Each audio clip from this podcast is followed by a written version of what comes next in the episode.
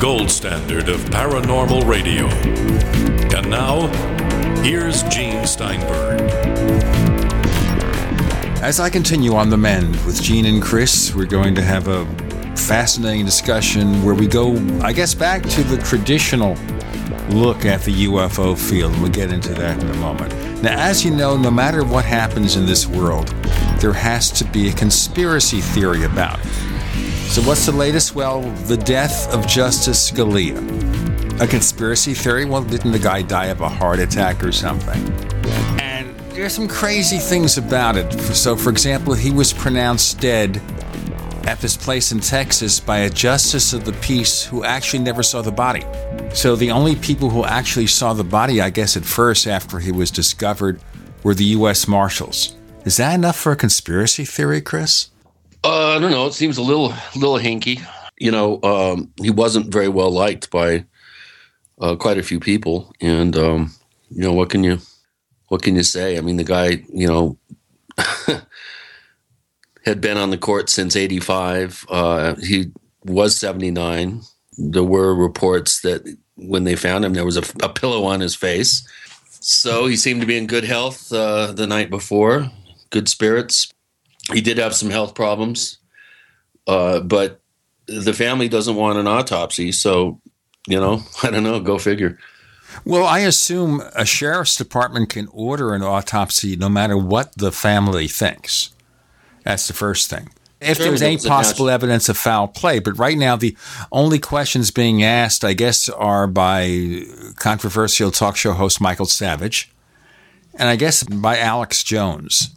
I think their implication will be well, the Obama administration wanted to get rid of Scalia, so they offed him. But this is going to be really crazy because the chances that Obama would even get a Supreme Court candidate approved this year because of all the election year nonsense, it's not very high. So I don't see how that works. No.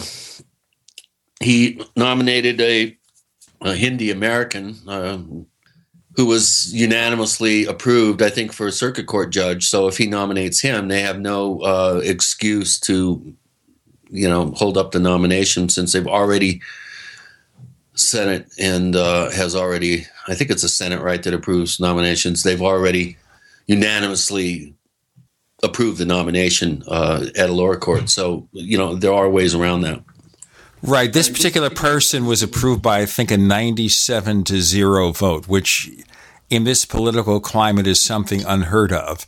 Now, there are other conspiracy theories about what they could do. So, for example, if he can't get a nominee approved, and say the Democrats lose the election but gain the Senate, there's a 17 day period from the time the new Senate takes office in January of 2017 until the next president takes over so he can nominate anyone if he had a Democratic Senate.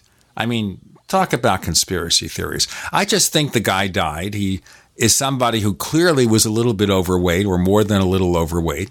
He's 79 years of age. There are reports he had some chronic health problems. We assume possibly blood pressure, heart, the usual stuff. But if there's going to be a conspiracy theory, there's going to be one.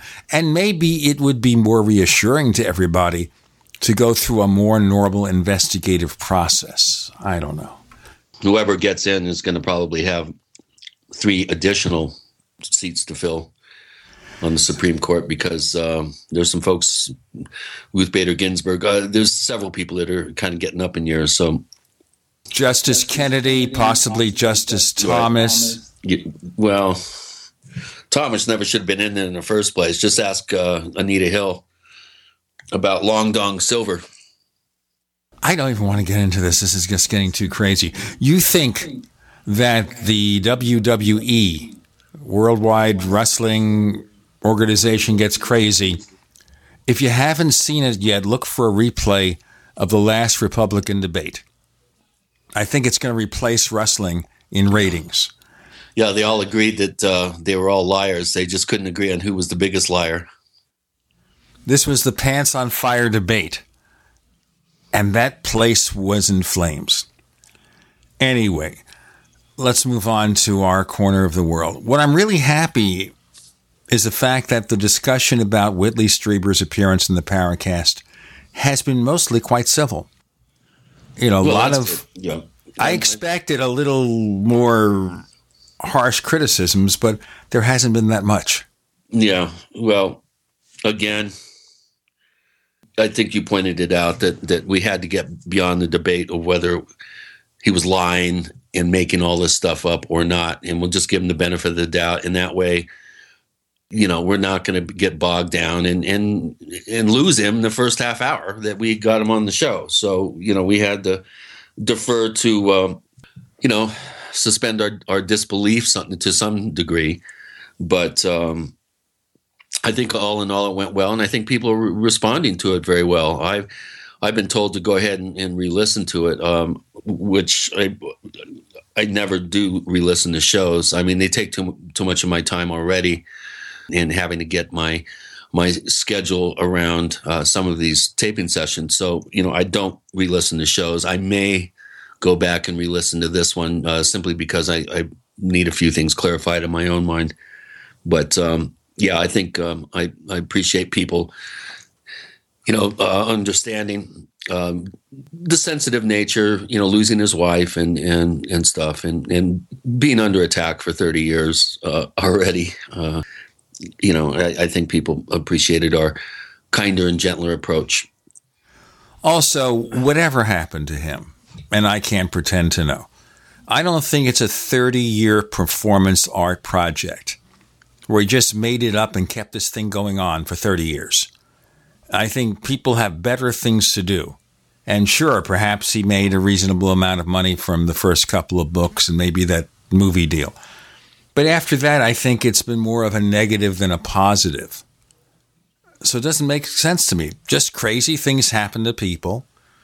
And because he was in the position of being a best selling author, what he had to say had resonance. But if there was no Whitley Strieber, we might still have a cultural meme of gray aliens. It would just come from somebody else.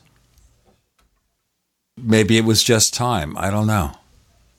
That's also another strange theory. In any case, there it is, folks. Will we have Whitley Strieber on the Paracast again? I don't know. If he has something else he wants to talk about, if there is interest from our listeners, I suppose we could ask him. But right now, I think we've covered the story as best we can. Yep. So let's move on. All right. We're getting back to a more traditional look at UFOs after looking at a lot of interesting alternatives like alternate realities and synchronicities and subjective experiences. We're going to bring back on this week's episode Peter Davenport of the National UFO Reporting Center. And he's got a lot of interesting things to talk about. One, of course, is recent sightings and the reports, for example, of red, orange, and yellow fireballs, sightings of clusters like that. And he says these reports do not involve so called Chinese lanterns.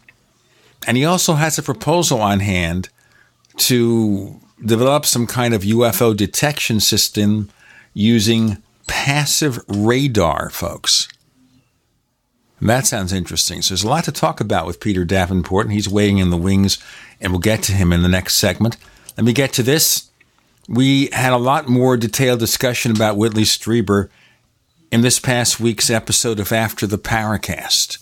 That's a feature of the Paracast Plus. If you want to learn more about it, go to plus.theparacast.com. That's P-L-U-S dot theparacast.com. It's a low subscription fee, lots of great benefits, also the ad-free version of this show. So check it out, plus.theparacast.com. Peter Davenport coming up with Gene and Chris. You're in. The Paracast.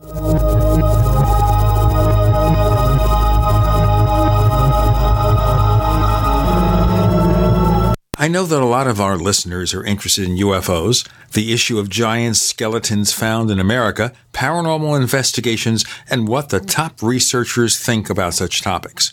One online magazine has been presenting such unusual information since 1985. It is Alternate Perceptions Magazine at apmagazine.info. use their search function to find articles on just about every topic imaginable.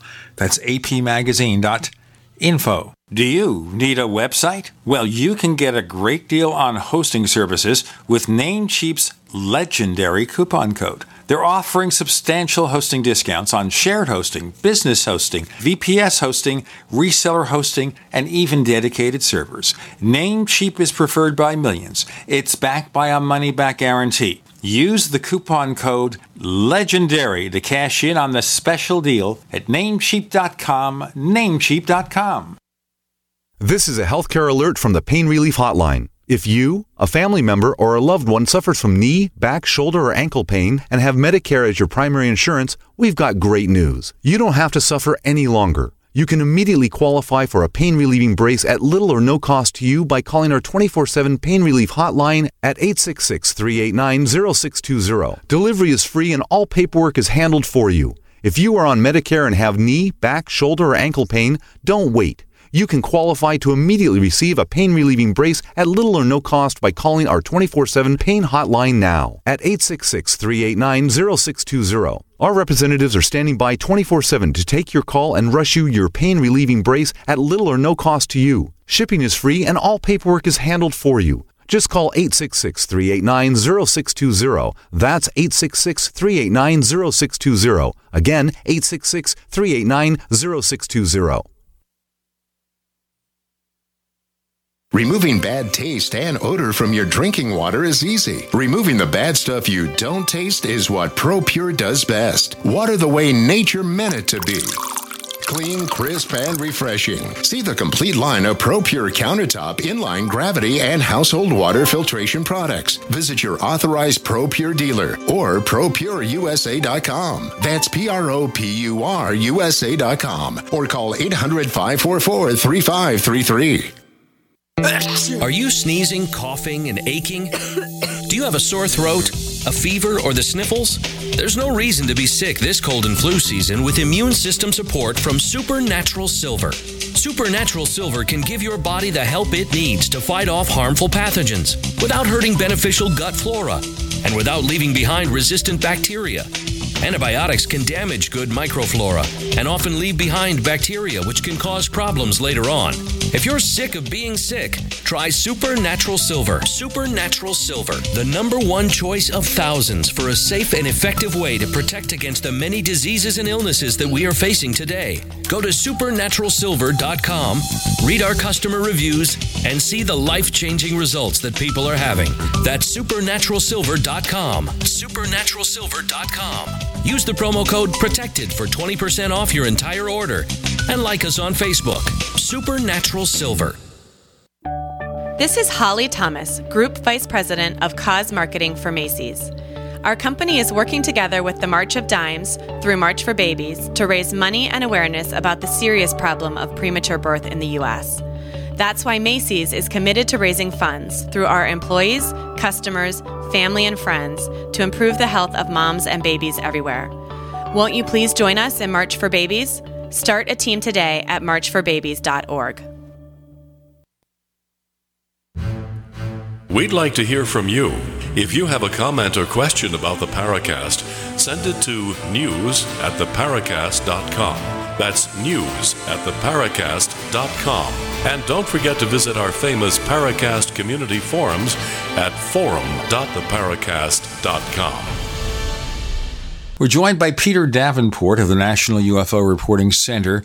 It's been a while since we heard from him. In fact, 2013, as a matter of fact. So lots of things have happened. We're going to give you a UFO update, update on the latest sightings, latest theories, and about Peter, your proposal for some kind of UFO detection system. We'll get to that later. But let me ask you here about UFO sightings in general. There's been a perception in recent years that we don't get as many cases as we used to. What's your perception yeah. of that? Yeah, that's all wrong. there are many, many perceptions, many claims, all sorts of things that go on in uh, ufology, and it's sort of interesting. I have a sort of a uh, catbird seat on all of this. Most of those comments, most of those impressions, most of those claims, I find just don't conform to the reality of the phenomenon as I see it. And there are very few people who spend as much time in a given day uh, trying to collect UFO reports as I do. Interestingly, I'm just reading, rereading, I suspect, a book published in 1956 by Edward J. Ruppelt, who was the head of Blue Book back in the 1950s. Sure. And as I read his description of what was going on back then in 1950, 51, 52, it appears to be exactly the same thing that we're seeing today. The phenomenon appears to me not to have changed one whit. And he, I just uh, last night was reading a section in which he comments that they were getting about 10 to 20 reports per day. Well, I'm getting more than that. I'm probably getting 20 to 30 reports per day. So the phenomenon has not changed since 1952. Well, in those years, we had reports of radar visual sightings. And I haven't heard of much of that in recent years. Is it that they're not being reported or what? Well, they're not being reported from the radar side because almost all radars in the United States are controlled by whom? By the U.S. government. They're either military radars or FAA radars. There are a few uh, weather radars. I don't know if they're run by television stations or whether those stations just subscribe to government radar. The issue with radar is they're very expensive to acquire and they're pretty expensive to run because of the power consumption. And of course, they have to be staffed by people who are watching the screen. But I'm not, not surprised that the government is not reporting radar sightings because it's the government and they don't want you and me or our listeners to even think about the UFO phenomenon. They want us to uh, remain naive with regard to the UFO, what's going on in the field of ufology. So I have posted radar sightings. In fact, one comes to mind immediately, and any of our listeners can look this up on the National UFO Reporting Center website, ufocenter.com. There was a beautiful radar visual sighting on the, I think it was the 22nd of June, year 2000. Aircraft was flying in the vicinity of Rhode Island, Providence, Rhode Island, had an object go right by him. He called the FAA air traffic control system, and they confirmed that they could see now an object tracking his airplane. So there are radar visual sightings from time to time. What about the nature of the objects themselves? The same kind of objects we saw then, or has there been a change? Obviously, these fireballs that we're going to talk about indicate some sort of change, though we had that then. Yeah, it's very interesting to see trends, to see changes variations in the type of objects that are being reported. And interestingly, Gene, I can date this change fairly accurately. It's not as though we had not taken such reports before. It's just that they increased in frequency and increased to a dramatic degree. I'm sure if we were talking statistics, it would be a statistically significant increase. But uh, we're talking, and you're correct, it's the issue of clusters of fireballs. And I'll direct our with our listeners to a few of the really interesting cases here in a moment. It was about the last week in May of 2012.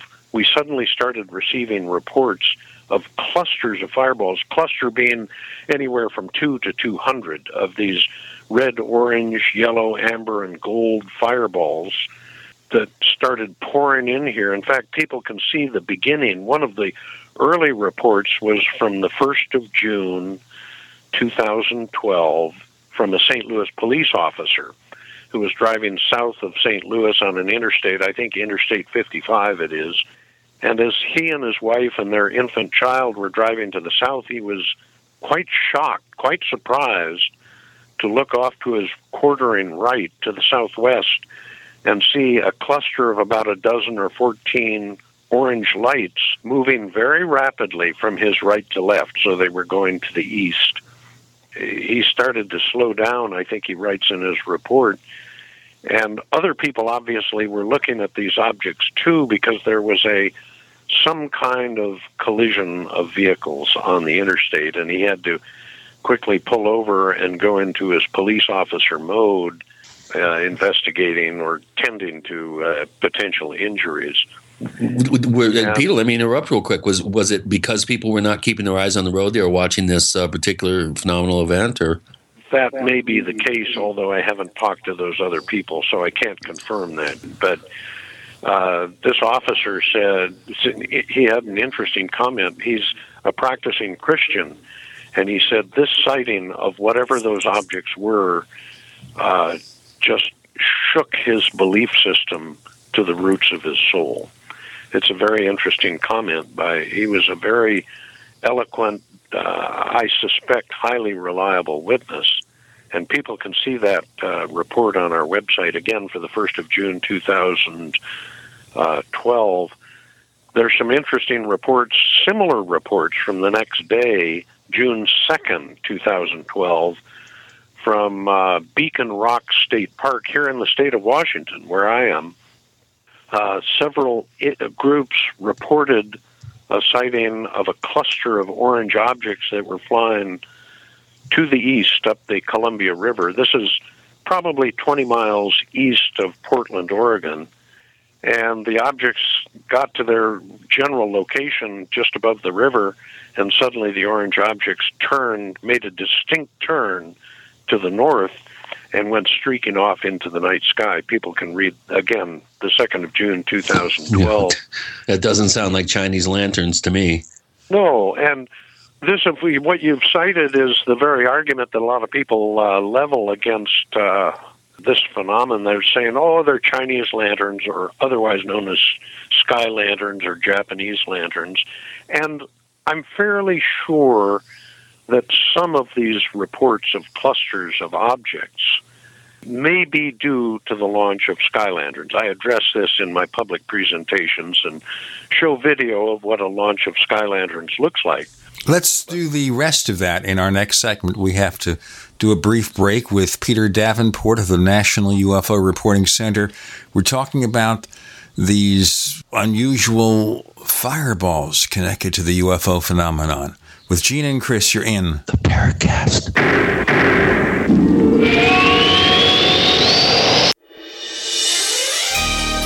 Thank you for listening to GCN. Be sure to visit GCNlive.com today. So you've got to take a state construction license exam or certification. Can't decide on what books or what chapters to study? Discover right now how you can eliminate unnecessary books and wasted study time. At contractorexam.com, our study materials zero in on state required test topics in an effective multiple choice format. So whether you're a plumber, electrician, general contractor, or other construction related trade, contractorexam.com will help get you prepared. Visit us at www.contractorexam.com today. Paid non-attorney spokesperson Adam Pulaski of the Pulaski Law Firm with principal office in Houston, Texas is the attorney responsible for the content of this ad. This ad is not legal advice, and the choice of a lawyer should not be based solely upon advertisement. Services may not be available in all states. Attention Xarelto users. If you or a loved one took Xarelto and suffered a serious bleeding event, you may be entitled to financial compensation. Xarelto is a popular prescription blood thinner used to prevent blood clots and protect patients from strokes. These serious bleeding events have led to numerous cases of hospitalization and even death. Phone lines are open 24-7. Call 800-261-0937. That's 800-261-0937. Hi, this is Dr. Joel Wallach, the Mineral Doctor. You've heard me talk about 90 for life for years 60 minerals, 16 vitamins, 12 amino acids, 2 fatty acids. You may not know this, that I've actually designed Arthrodex for animals. That's right. Your pets need 90 for life too. Get this essential pet product by calling 877 279 9422. That's 877 279 9422. Again, 877 279 9422. Ted Anderson telling you about Jordan Rubin's Beyond Organic Green Fed Raw Cheddar Artesian Cheese featuring whole milk created through ancient dairy breeding, unpasteurized, untreated whole milk on the same farm the cows graze, containing natural sources of omega 3s, CLA protein, calcium, probiotics, and enzymes. I have never tasted cheese this good, and you need to try it. Contact your Youngevity distributor or call 877 878 4203 or go to gcnteam.com. Looking for that edge during those intimate moments? We see many ads for enhancement, but the side effects include death. At GCN Team, we should change the Healthy Body, Brain, and Heart Pack to the Healthy Libido Pack. The brain and heart are not the only organs that require a healthy vascular system. For proper blood flow at the right moment, go to GCNteam.com or call 877 878 4203. That's 877 878 4203. That's 877 878 4203. Is negative content or comments on the web affecting your personal or professional reputation? Unfavorable comments, embarrassing pictures, videos, legal documents, and negative articles can ruin your personal life, your career, or your business. It happens a lot, and it's just not fair. But what can you do? ReputationDefender.com can help protect your good name. Get a free consultation now. Call 800 831 0771. That's 800 831 0771. Call right now for a free expert reputation analysis. It's easy to squash the unfair attacks with our patented system, and the analysis is absolutely free. Make the best things about you jump out in searches. Protect your personal and professional reputation, your business, and your income. Get your free reputation analysis from ReputationDefender.com right now. Call 800 831 0771. 800 831 0771. That's 800 831 0771. Or visit ReputationDefender.com today. Attention citizens. This man has received national attention for accurately predicting every major financial trend, including the market crash of 2008. His name is Harry Dent. And in his newly released book, he is making even bigger and bolder predictions that have the potential to devastate the world economy and your personal wealth. You can get a free copy of Harry Dent's bestseller, The Demographic Cliff, containing never before published information by simply visiting www.harrydentresearch.com. Again, that's www.harrydentresearch.com.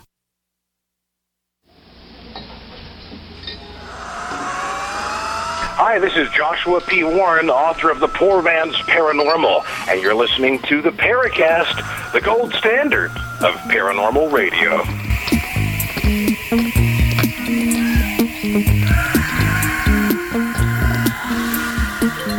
With Gene and Chris in the Paracast, we have Peter Davenport of the National UFO Reporting Center.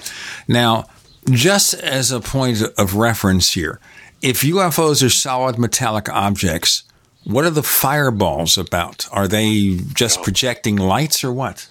You know, if I knew the answer to your question, Gene, I'd probably have a Nobel Prize to my name.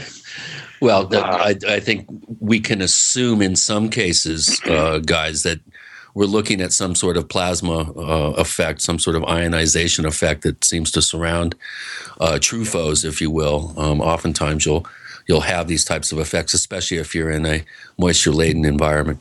I think that's not an unreasonable assertion, but we don't know for sure yet. And in fact, it is not just I who is talking about these phenomena. It's not just I who's collecting such reports. I talk infrequently to Roger Marsh, who is the editor of the UFO Journal for MUFON, monthly sure. publication, of course. And he and I agree. And in fact, MUFON, I think, predicated on these reports, has tasked a state director.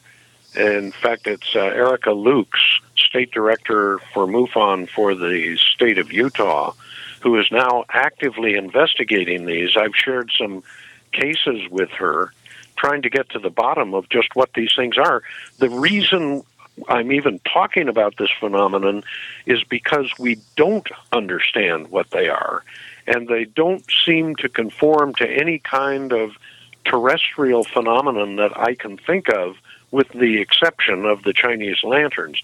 But I think we can rule out Chinese lanterns for the following several reasons. Number one, oftentimes these objects are seen maneuvering in different directions. If it were a cluster of Chinese lanterns, they would be drifting with the prevailing winds aloft, which usually are laminar and not chopped up and not taking carrying objects in different directions. Not impossible, of course, but usually winds aloft are, are moving in one direction at a constant velocity. Also, some of these objects are seen to suddenly accelerate and accelerate dramatically and go streaking over the horizon. Yeah. Clearly, not any kind of Chinese lantern or drifting body. The rapid acceleration, especially, Yeah. sounds mystifying. Yes. Well, it, I, it, this kind of reminds me of uh, some very impressive footage uh, that Jaime Maussan had. you know, it's kind of sprinkled in amongst all the obvious hoaxes and uh, misidentified natural phenomena, that sort of thing, birds, uh, whatever.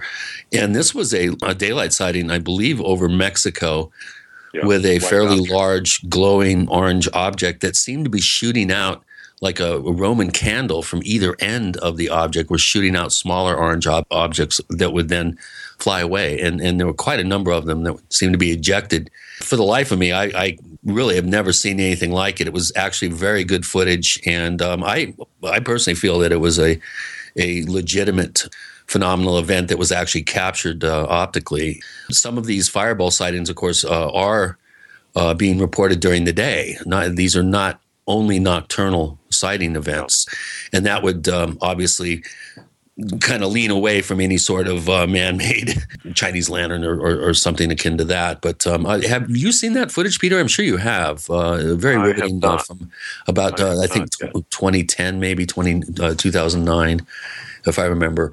Uh, very very impressive footage. Yeah, I haven't seen that footage. If it's on the internet, I'll try to. yeah, it. yeah, it's on YouTube just to share with our listeners the volume of such reports that have occurred. Well, it started in, as I mentioned earlier, in late May of 2012, approximately. We're almost to May in 2016. So, in the last approximately 44 months or so, the National UFO Reporting Center has posted between 12,000 and 15,000 such reports to our website. Wow. And it's the most frequent subject of conversation when I do a presentation on UFOs or when I post a statement to our website, it is more often than not about one of these very dramatic sightings.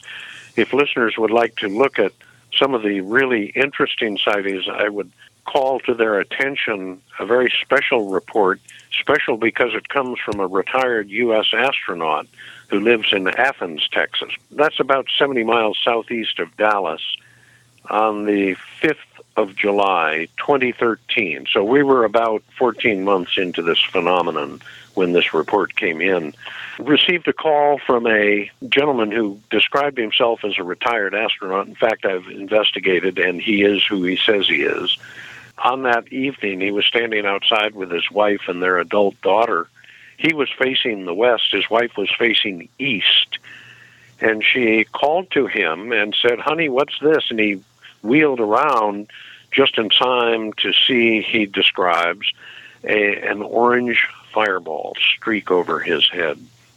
He followed it visually as it moved very rapidly to the west, and she said, Here comes another one. He turned around, here's a second orange fireball.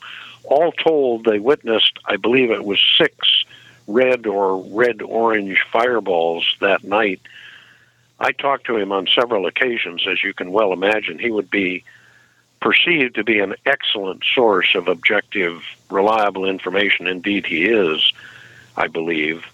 And he said at one point in our conversation, he said, Peter, he said, I don't know what those objects were, but he said, I feel very comfortable in assuring you that they were not manufactured on our planet. Let me ask you something here, which is also important. We're seeing these fireballs in the sky. How close do they seem to get? Yeah, that's a very interesting question. We just posted a graphic image from a witness, I think in Pennsylvania, I'm going on memory now, who saw four or six of these fireballs. They were the perceived size of a full moon to the witnesses. Now that's a pretty pretty prominent object in the night sky, but your uh, question is a very good one, Gene. is very pertinent. You always want to know how far away and therefore how big were the actual objects. What was their actual dimension? You can't know that unless you can know your distance from them. But the problem is, almost invariably, and this is one of the great mysteries of the fireball phenomenon, one of the great mysteries is even in those instances where there's a dramatic display of a dozen or two dozen or three dozen orange objects, we get only almost invariably just one report about it. The question I ask is what are those other witnesses who no doubt have seen the same display thinking about what they're looking at? Why well, the thing I wonder it? about too, Peter, not to interrupt you, is how many people even look up anymore? They're too busy looking at their iPhones. Well, I think it's not a question. If that may be the case, and I've often mused and ruminated on that point, Gene, but I think it is more like the case that when people see something anomalous, really very flabbergasting, they're either inclined to forget it or file it away in the deep recess of their memory or just decide that they're not going to get involved or they don't want to spend the time or they're just lazy. And I think the last the last element that I cite there explains it all. They don't want to take the time to find an organization like the UFO Center to report it where even though it takes only about five strokes of a on a keyboard and hitting the return button to find a UFO reporting agency like mine, the National UFO Reporting Center, or MUFON, or UFOs Northwest, or uh, there are a whole bunch of them today who will accept reports. But even when they call over the UFO hotline, which we've maintained since 1974, and we ask them to submit a written report, more often than not, that's too much work for them. Yeah, they can't be Even though it's bothered. only- Well, this is the whole way the society is now. We're so inundated with survival. Everything else takes a back seat. Let's get to more of this with Peter Davenport and Gene and Chris. You're in the Paracast.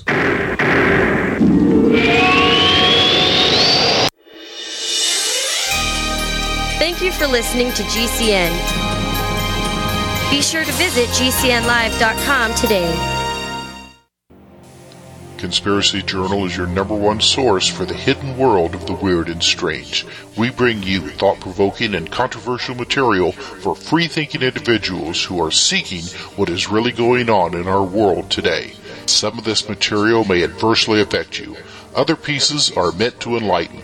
Either way, be prepared to be intrigued by such things as the reality of UFOs, ghosts, strange creatures from time and space, hidden conspiracies, time travel, Nikola Tesla, suppressed technology, and a whole lot more. You can find out more by visiting our website at conspiracyjournal.com. There you can sign up for our free weekly newsletter sent directly to your email address. Find out what they don't want you to know.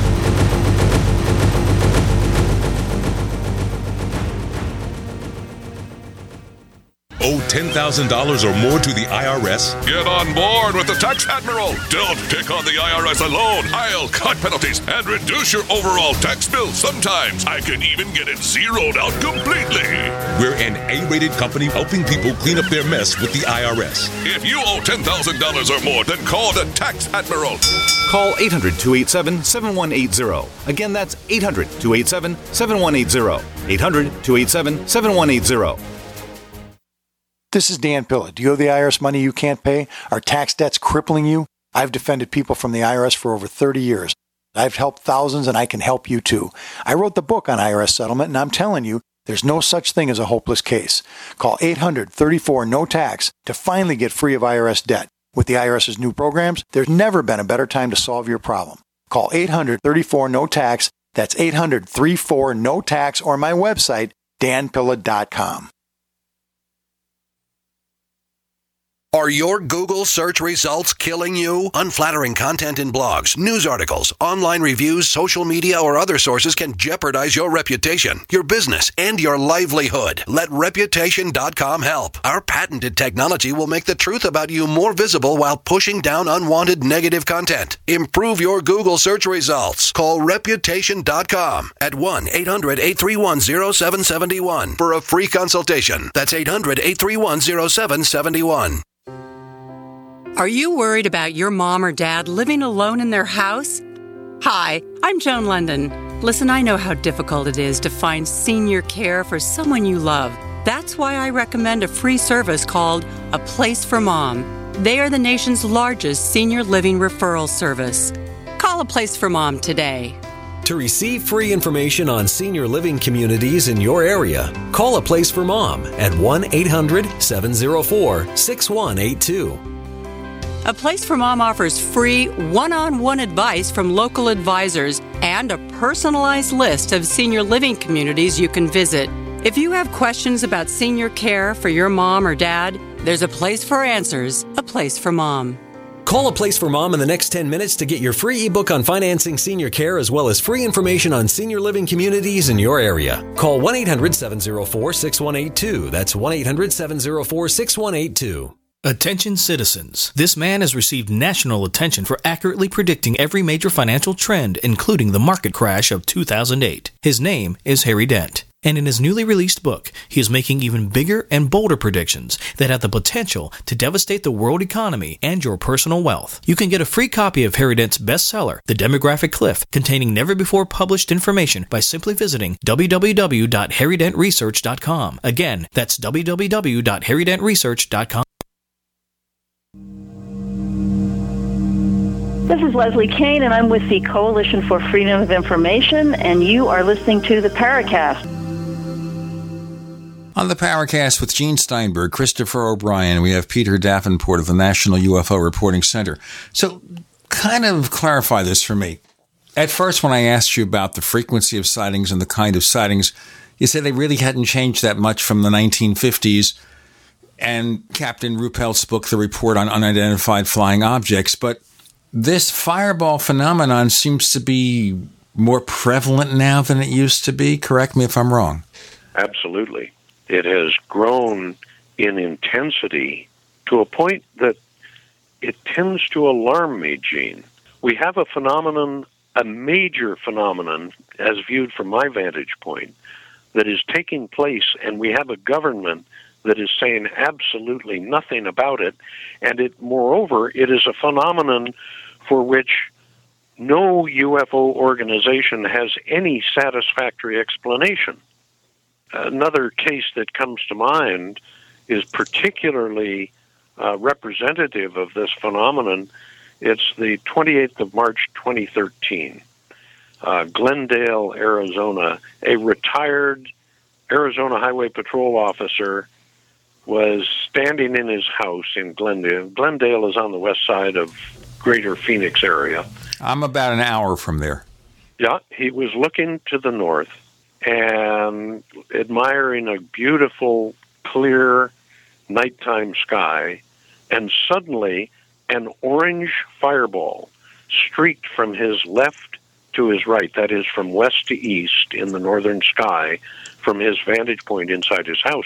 It was so shocking a sighting for him, so surprising that he rushed outside to see if he could see this object disappearing to towards the uh, east. Well, he got out on his deck on the north side of his house and was viewing. He couldn't find the object. It had been moving so fast that it was gone from his sight by the time he got outside. But he, as he was standing on his deck, another cluster of several of them followed the same pathway across the sky that the first one had. And then another cluster, and another cluster, and another cluster. All told, about 150, he estimates, wow. orange objects, and one witness, one report. How can it be? I asked rhetorically. Over the fifth largest metropolitan area in the country. yeah. How can it be that an event, an alleged event like this takes place, and there's no, I have to use alleged as a formality. There was no question remaining in my mind based on my two or three conversations with this gentleman that he was reporting truthfully. Uh, he said uh, he made the point. I seem to recall that he really had no benefit from reporting this. He was on retirement from the uh, Arizona Highway Patrol duty that he had had for 35 years. He said, There's no advantage for me to report this, Mr. Davenport, but what I saw, I have no explanation for. And again, people don't have to believe what I'm saying. I was I was born in Missouri 68 years ago. In fact, I lived in Ferguson, Missouri as a young kid. I have to ask you about that sometime, but not now. That's the show me state. And for me, it's a very important principle, not only because of my birthright, but because of my training as a scientist. I the only thing that matters to me is data. Data and evidence and corroboration and all of that, this was a very, very good sighting. And again, it takes us back to the mystery of how an event like this can occur, but there's only one report. How many tens of thousands of people must have seen the same thing, but they have not reported it? And it underscores my suspicion, my estimate, Gene, would be that out of about 20,000 Americans who see a phenomenon similar to what this retired uh, state patrol officer allegedly witnessed, out of 20,000 people who see a dramatic event like that, only one will ever come forward and report it. Well, let me ask you something here. And this is an ultimate question about UFOs and subjectivity, and it's more involved than maybe we wanted to get into.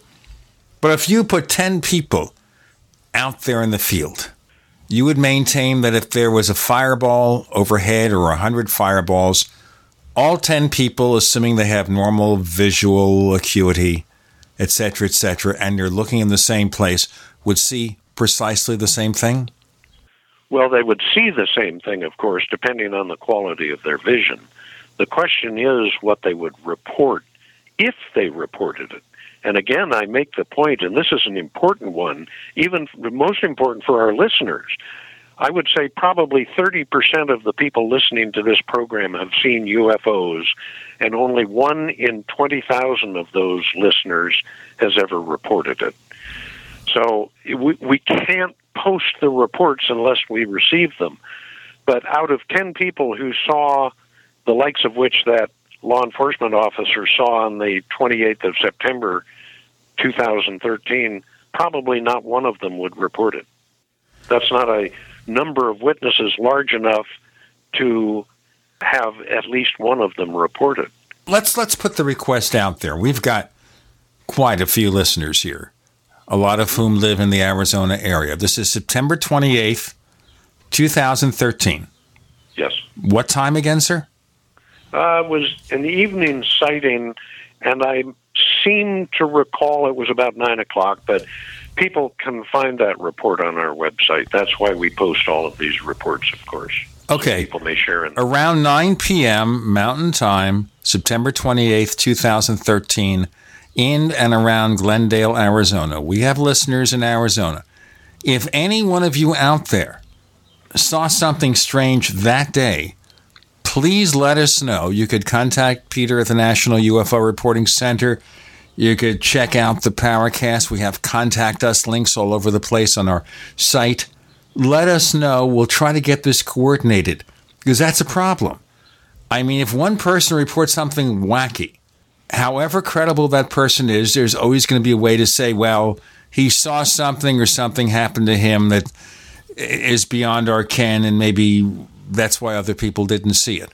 But as soon as two people see it, five people, ten people, we can put together something consistent. So let's see what happens. We'll put the call out there and see if we can get any response. Yeah. But the problem is now, we're almost three years after the event, of course, two and a half years anyway. Uh, the problem now is most people will have forgotten it or it will have gone into deep memory and they won't remember the date. If a person doesn't report a UFO sighting within 24 to 48 hours, when I talk to them about their sighting, more often than not, I would say, and that's a guess, more often than not, they don't even remember the day or date or day of week or or any of that information. The time and date of a sighting is one of the fastest things or one of the soonest things to disappear from the witness's memory. They remember where they were, interestingly. People have a very good locational memory, they don't have a good temporal memory. It's an interesting statement about human psychology. What about then? This is another thing attacked by the skeptics the reliability of human testimony, especially something that's unexpected. And we have what the old law school experiment, where they stage something for the students and everybody has a different answer. So when you look at multiple witnesses of something like this, we can talk about multiple witness sightings. And we have about a minute and a half for the segment. So if I'm rushing you, forgive me. No, what right. sort of variation do we see in descriptions? Well, that's the interesting thing. Multiple sighting reports are probably the most interesting. The Phoenix Lights down in your area is the mo- probably the most dramatic example of multiple witnesses over a large area reporting the same phenomenon over an extended period of time. And in fact, maybe after the break we can talk about the Phoenix Lights in detail if that's not whipping a dead horse back to his feet because it's been talked about so often. But uh, multiple witness cases are very useful because it allows us to triangulate on the objects. In other words, two or more witnesses looking at the same object at the same time can draw lines in the direction they're looking. All those lines will intersect, and that will help us calculate how far away from the witnesses the object was and therefore what its size was. I think the basic question I'm asking, though, and maybe we can flesh this out in our next segment where we will cover a little bit about the Phoenix Lights, and that is the variation in the testimony, the specific factual variations of different people, different backgrounds, seeing what may or may not be the same thing, and that's something we'll have to get into. We have Peter Davenport of the National UFO Reporting Center joining us in the Paracast this week. We're coming up on a 10th anniversary show. That's going to be kind of a work in progress. Let's see how that turns out to be. Doing this for 10 years. Can you believe it? With Gene and Chris, you're in the Paracast.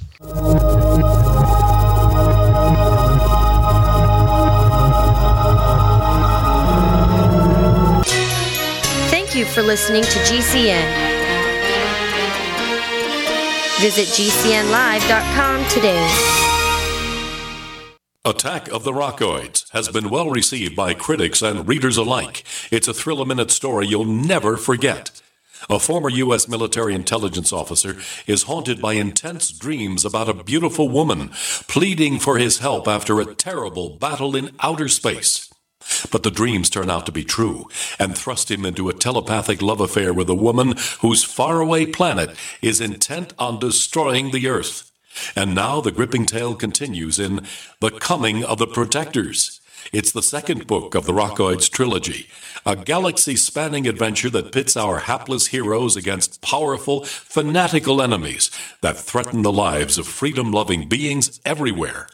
Attack of the Rockoids and The Coming of the Protectors. Classic science fiction at its best, available now. For more details, visit rockoids.com. That's R O C K O I D S dot com. You pick up the receiver with your heart racing and sweat dripping from your forehead. You finally muster the courage to dial the number to call into your favorite talk radio show. It rings once, twice, and then. Hello, it's GCN. What's your name and the state you're calling from? Surprised you got through, you squeak out. Jason from Minnesota. Please hold. As you patiently wait for your turn, you begin to daydream about being a famous talk radio host and what it would be like to have your own show.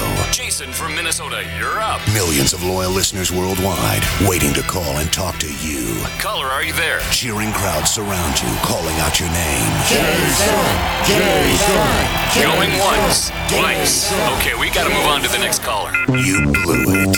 Huh? Wait, no! Interact with the host you're listening to right now online at gcnlive.com. Click on the community link. Engage with other listeners. Ask questions. Start debates. Don't agree with the host? Let them know. Be a part of the community at gcnlive.com.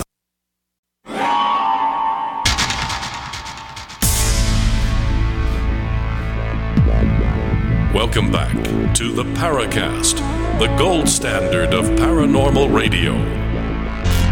And now, here's Gene Steinberg.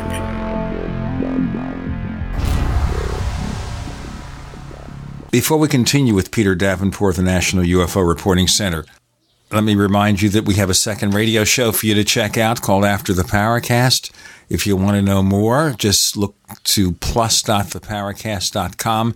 The Paracast Plus includes After the Paracast, show transcripts, videos, the ad free version of this show, no network ads, all that for a low subscription price, plus.theparacast.com.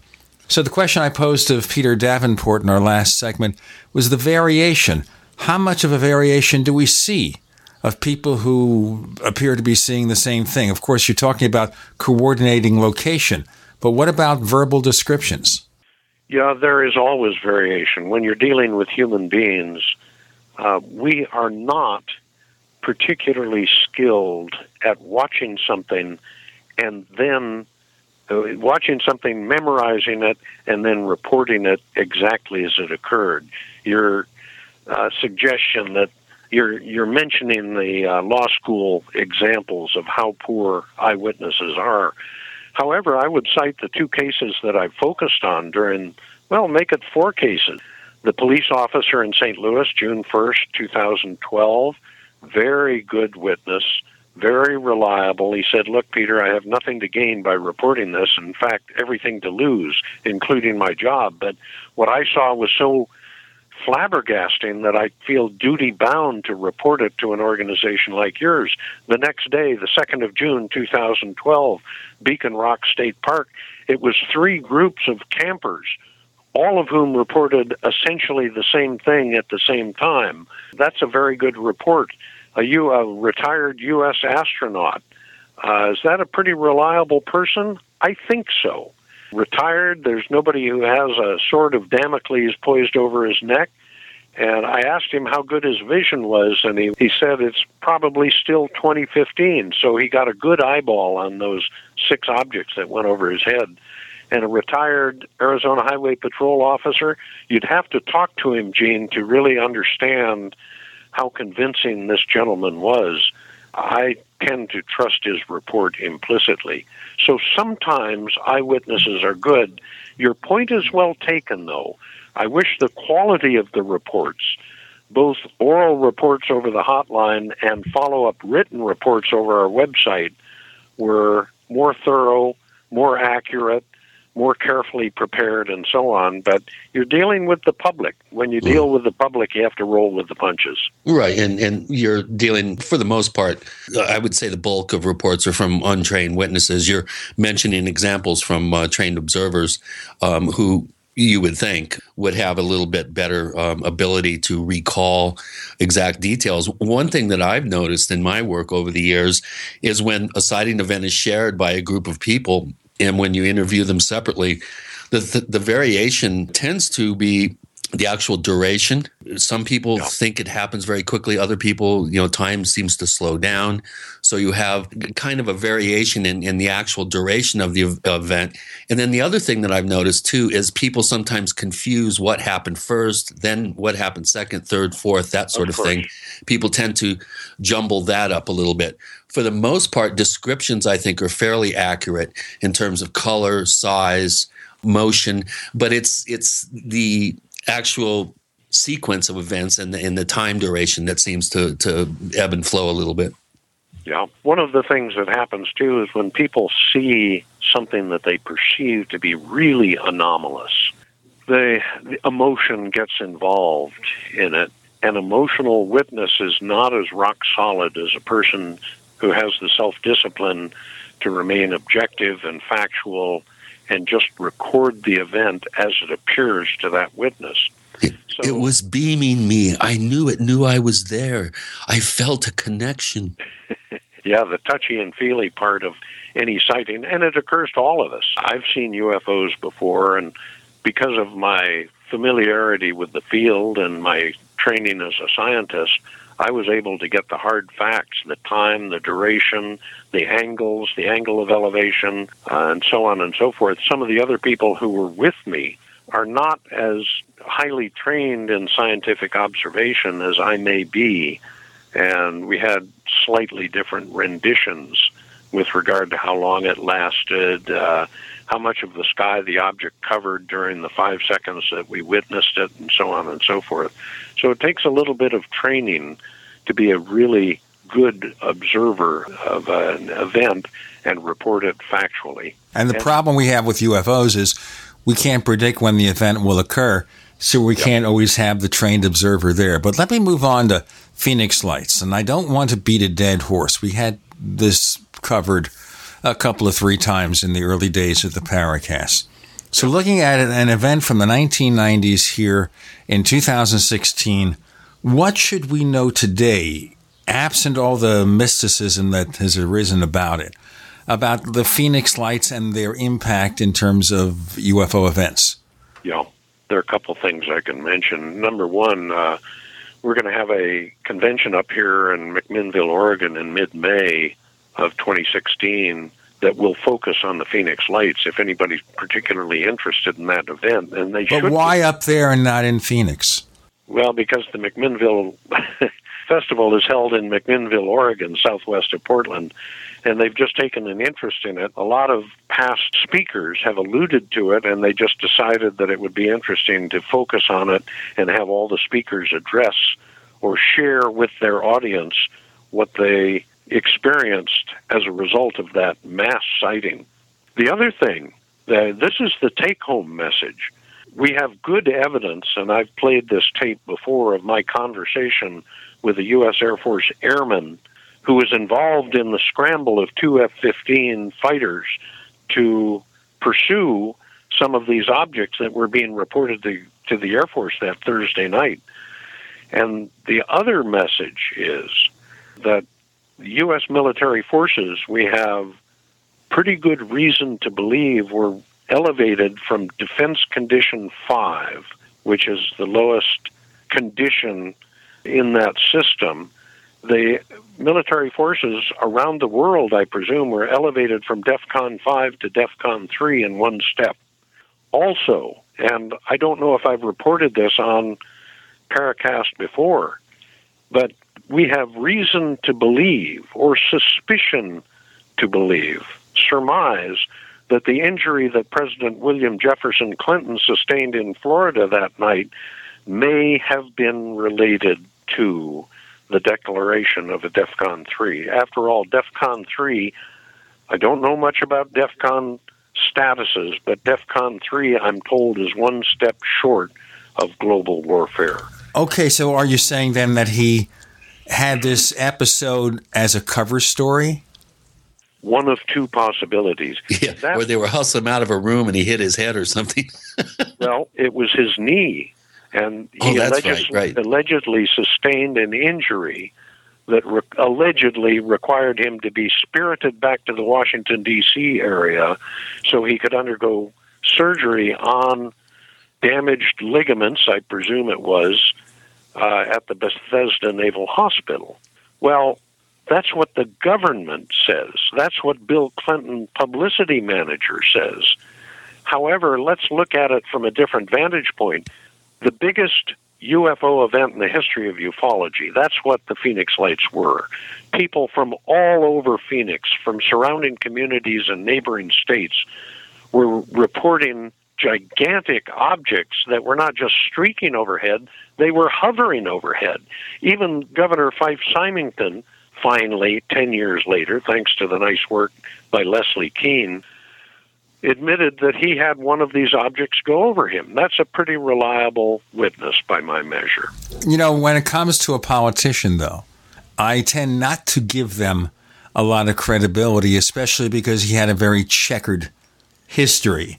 And speaking of Bill Clinton, Bill Clinton actually pardoned him for the crimes of which he was convicted. So, you know, we could say, yeah, he admitted it later and maybe he was telling the truth. But when it comes to politicians in Arizona, just be cautious, my friend. With Gene and Chris and Peter Davenport, you're in. No Paracast.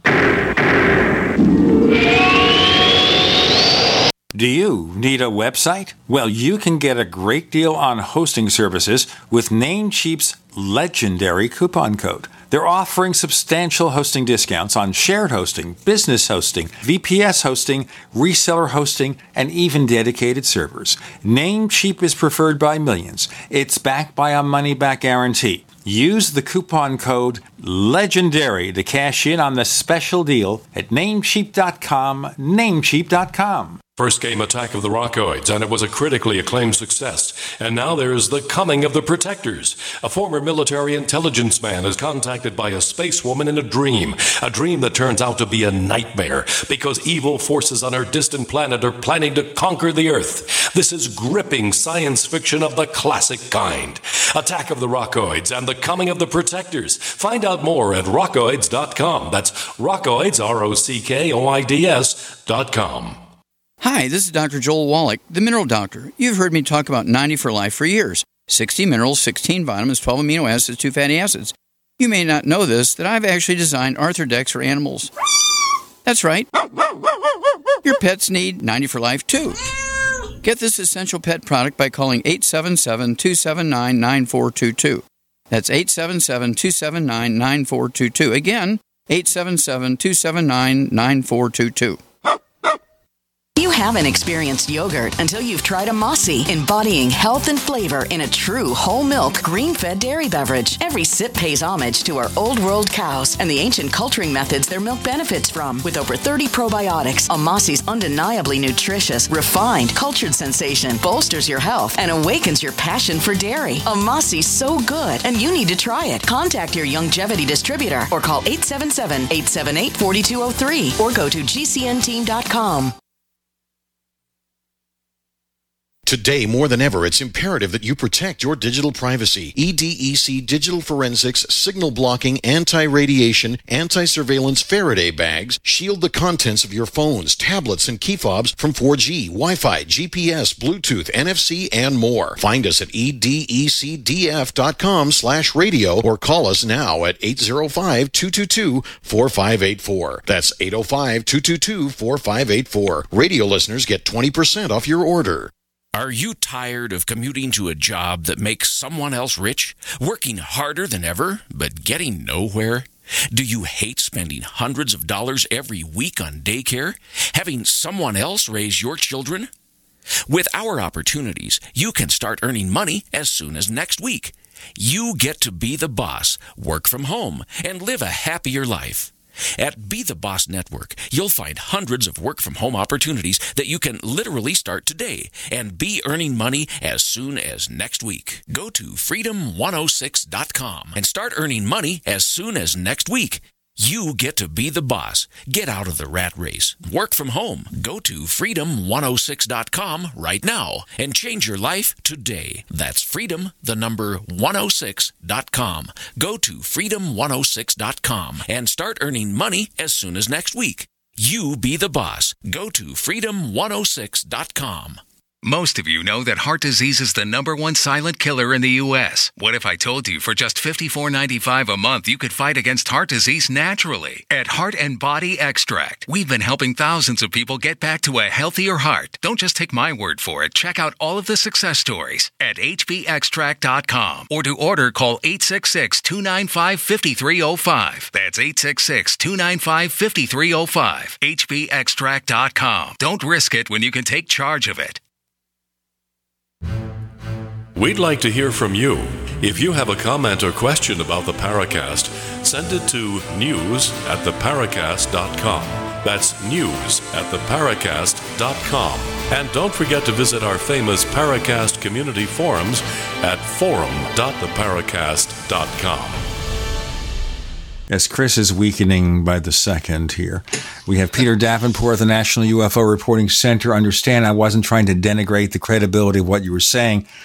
Just need to be realistic about the politicians. Well, I think you were being justifiably cynical. I just would like to remind listeners that I happen to be in Casa Grande, just south, uh, about ha- halfway, about a, th- a, third of the way from Phoenix to Tucson, right off I 10, watching the uh, NCAA basketball tournament when the object flew directly over us. And I went outside uh, after seeing the you know the news uh, break in uh, on during a commercial break saying you know they, having the guys standing there with the with the flares or whatever it was uh, coming on over uh, over Phoenix.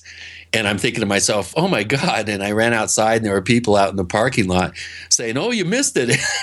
Flew right over. And I was I could have run outside and been right underneath it too but I was too busy watching basketball yeah and interestingly Chris thanks for that story but I would like all of that reduced to written form. Would love to get a report from you, even though you didn't see it. You were a witness to many, many other people who did. Yeah, and uh, that's true. You're one of the 19,999 who have not reported a UFO event. And would love to have that written down and uh, shared with us. Yeah, I happen to be working that. in Casa Grande. I was I was down from Colorado, and uh, yeah, I was supposed to actually the following night have dinner with uh, Tom King and Stephen Greer and Shari Adamiak and, and Bill Hamilton and others. And it, it just serendipity. I was just too focused on uh, on watching the. I think it was the final four actually uh, at that point, or it may have been the. I think ASU was uh, in the tournament that year. One of the Arizona schools, and uh, yeah, there were people outside just like scratching their heads, going, "The thing was huge." I I just you know to this day I, I kick myself. I could have could have really had you know the sighting of a lifetime, and and just yeah. Oh well. Well, we have a very interesting report from a woman, her husband, their two children, and her mother. I think mother or mother-in-law was in the back with the two children.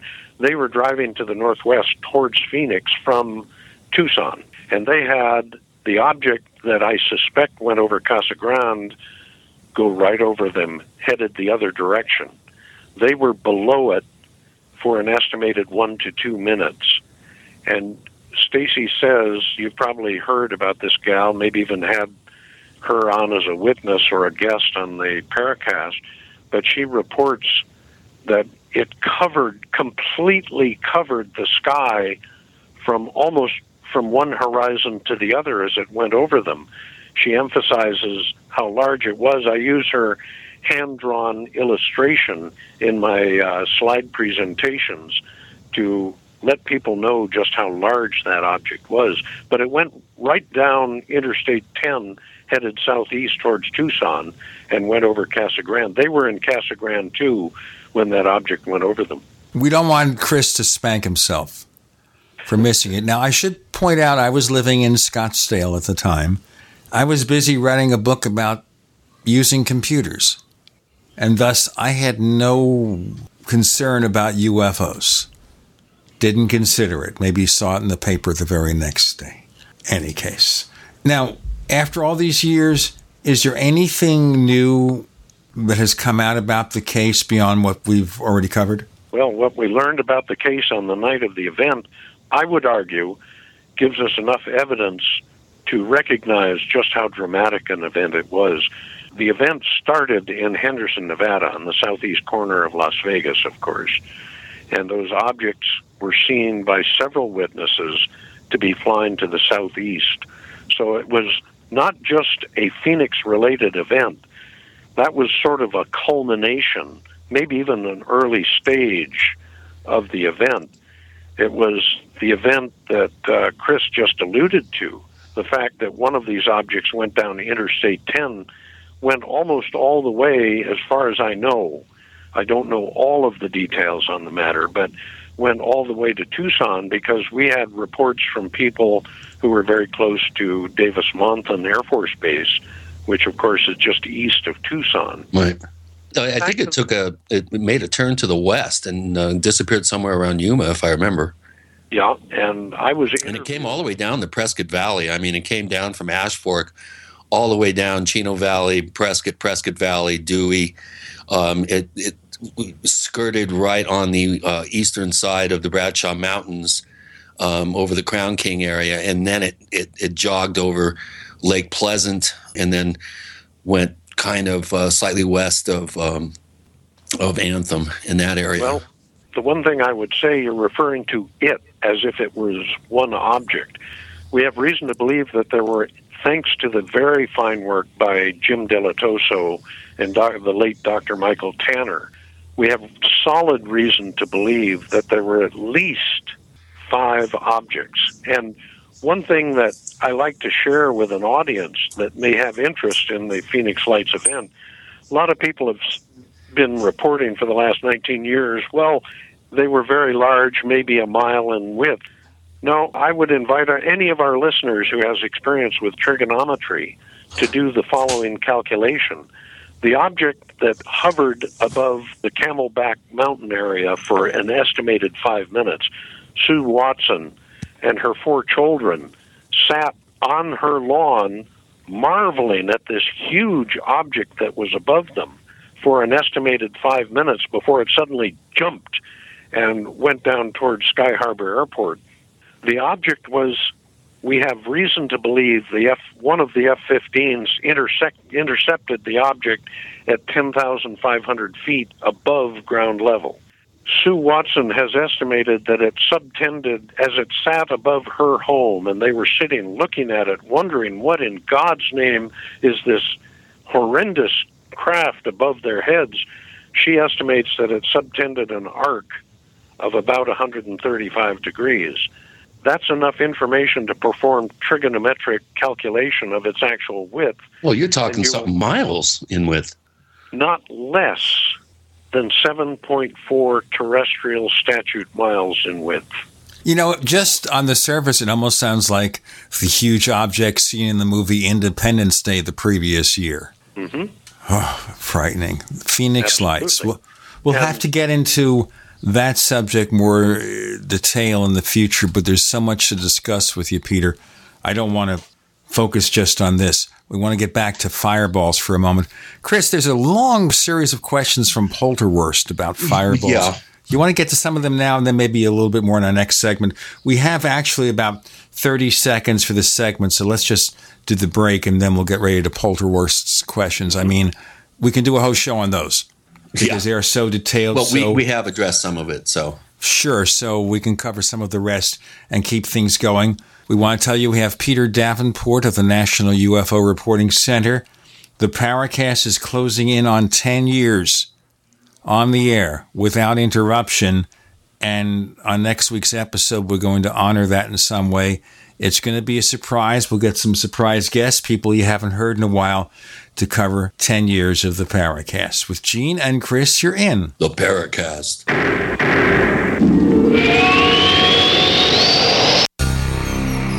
Thank you for listening to GCN. Visit GCNlive.com today. Attention citizens. This man has received national attention for accurately predicting every major financial trend, including the market crash of 2008. His name is Harry Dent. And in his newly released book, he is making even bigger and bolder predictions that have the potential to devastate the world economy and your personal wealth. You can get a free copy of Harry Dent's bestseller, The Demographic Cliff, containing never before published information by simply visiting www.harrydentresearch.com. Again, that's www.harrydentresearch.com. Water is the single most important thing your body needs, so you want to be sure it's the best for you and your family. Since 2005, thousands have depended on Berkey purified water. The Berkey Guy provides the lowest priced filtration systems in every size for incredibly delicious water now and in an emergency. Get to goberkey.com or call 877-886-3653. 877-886-3653. goberkey.com. Biochemistry determines your mood, memory, energy, and endurance. Your body's primary metabolic function is to make protein. One World Whey is a unique, non denatured protein. This enables your body to have virtually 100% utilization, whereas typical whey protein powders offer no more than 18% utilization of protein. One World Whey also delivers life giving frequencies to your cells. The net result for so many people is improved energy, mood, and elimination of pain from inflammation. This technologically enhanced One World Whey has been really amazing for me. I'm 36 years old, and for the past several years, I've been struggling with lack of energy, drive, and stamina. And after just two weeks on this product, I'm feeling so much more energy. My yoga practice has deepened, and as a massage therapist, I'm able to see more clients than I've been able to in years. I've never felt results that quick with anything I've ever taken. Call 888-988-3325 or visit oneworldwhey.com. That's oneworld, W-H-E-Y dot com. Owe $10,000 or more to the IRS? Get on board with the Tax Admiral. Don't take on the IRS alone. I'll cut penalties and reduce your overall tax bill. Sometimes I can even get it zeroed out completely. We're an A rated company helping people clean up their mess with the IRS. If you owe $10,000 or more, then call the Tax Admiral. Call 800 287 7180. Again, that's 800 287 7180. 800 287 7180. Hi, Peter Vaccaro for ParanormalDate.com. Are you looking for love in all the wrong places? Now you have a chance to change that by signing up for free at ParanormalDate.com. This incredible dating site puts people of like minds together. People who are interested in the strange, the unusual, mysteries, ghosts, UFOs, and the afterlife, and so much more. ParanormalDate.com was developed for you people seeking a viable alternative to the other dating services. You can join for free by going to paranormaldate.com. And if you decide you like it and want to connect with people, use the code GEORGE for a substantial discount. Mark Rawlings, president of ParanormalDate.com, says so many people hunger to share their experiences about the paranormal, the unexplainable, or the afterlife, and so much more. And this is the source for them to meet and share that common interest. So sign up for free at ParanormalDate.com. ParanormalDate.com and use the code GEORGE if you decide to connect with someone you like. Most of you know that heart disease is the number one silent killer in the U.S. What if I told you for just $54.95 a month you could fight against heart disease naturally? At Heart and Body Extract, we've been helping thousands of people get back to a healthier heart. Don't just take my word for it. Check out all of the success stories at hbextract.com or to order call 866 295 5305. That's 866 295 5305 hbextract.com. Don't risk it when you can take charge of it.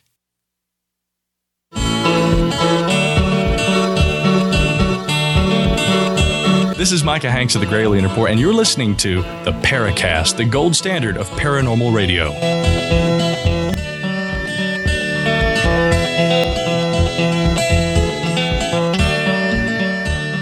With Gene and with Chris on the Paracast. we're talking to Peter Davenport of the National UFO Reporting Center. In addition to the focus on the Phoenix Lights, we were also covering fireballs. In relation to that, Chris, there are some questions that you can ask from one of our regulars, Polterwurst. Yeah, he's uh, one of our dedicated listeners in Germany and a real supporter of the San Luis Valley Camera Project, I might add. And um, he has a number of, of, questions relating to the fireballs. And he's wondering about Foo Fighters. Um, he says that some descriptions seem to match yellow or reddish fireballs uh, during World War II. And he's wondering if there's a possible connection, could we be seeing something similar? And, uh, or do you think he's asking if you think that this is something else entirely? Well, it's hard to say. Until we know what the fireballs are, and right. until we know what Foo Fighters are, we can't really compare them very effectively. But they certainly seem somewhat similar yeah. in the sense that in both instances, they appeared to the percipients, the witnesses, to be sort of semi transparent uh, sources of bright illumination. What they are is anybody's guess, but I would remake the point, the point I made earlier in the program. The reason they are so important to us, the reason they're of such great interest, is because we do not know what they are. So it would be inappropriate for me, I feel, based on, predicated on that statement that I've now made twice at the risk of boring our listeners, is uh, it would be inappropriate for me to start making definitive statements as right. to what they of are, course. what they aren't. I just don't know. Yeah. And I'm studying it because I don't know and reporting it to the American people, to anybody who bothers to listen to what I have to say. Well, yeah, we, we really can't make a determination. It's even hard to, to, to determine whether we're just looking at some sort of plasma um, ionization effect or whether we're actually looking at a physical uh, craft as opposed to a ball of energy. Um, I've had um, a red, a small red fireball um, within 100 feet of me traveling alongside my car over a, um, a fairly deep arroyo. And it appeared to be about I don't know, volleyball sized. Um, would be probably about the closest between softball ball and, and volleyball sized. And, uh, you know, I had a car full of, you know, my band was traveling back from the studio when we saw this. Uh, and, and that definitely looked like some sort of uh, a ball of energy as opposed to some sort of structured craft.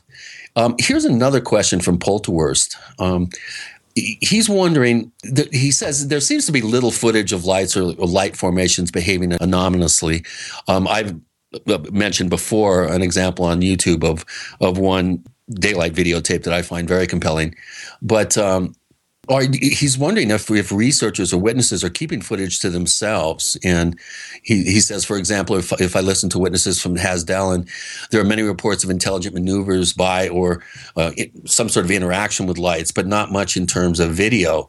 And we do know they do have video cameras set up there. So he's wondering if, if people are keeping some of this uh, uh, data under wraps on, until they can come up with a definitive conclusion. Hard for me to say if a person has seen one of these but hasn't reported it, I don't know about it. Right. It yeah. has to be reported for me to be able to do anything with it. But uh, I, I'm mildly in disagreement with the claim that there's not good video. I've been posting it for years yeah. to our website, video and photos. Just yeah. go to UFOcenter.com and scroll down case after case after case after case over the last four years and look at the photographs and look at the video. It's almost as if I'm talking to a brick wall some days. I or into a vacuum. but I'm collecting the data and posting it free of charge. Yeah. And I'm not sure anybody's paying attention. Yeah. A few exceptions. Uh, Roger Marsh is following our data pretty closely.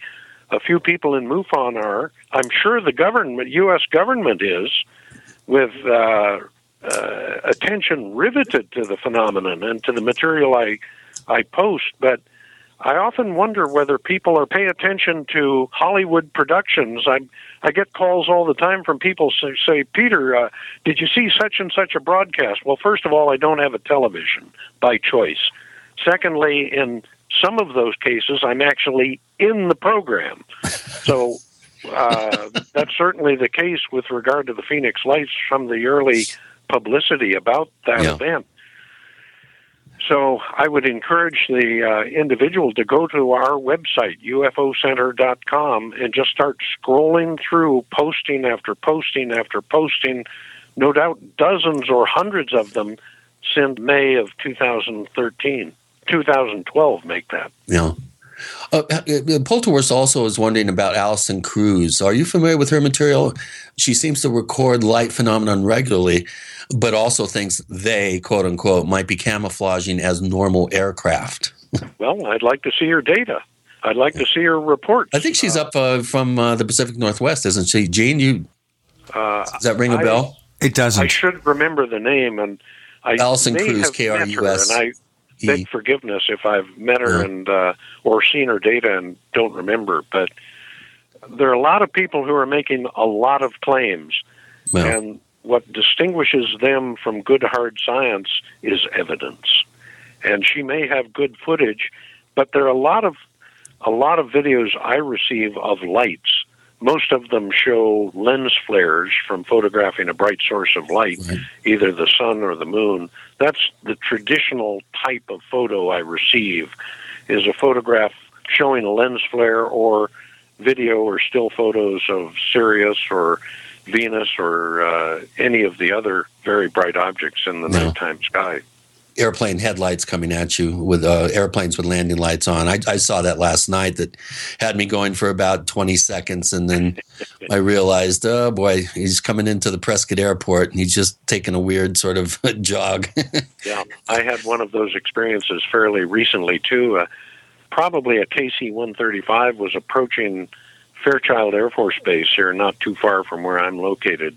And I was watching it for five minutes. It was a good long ways away, and it had my attention.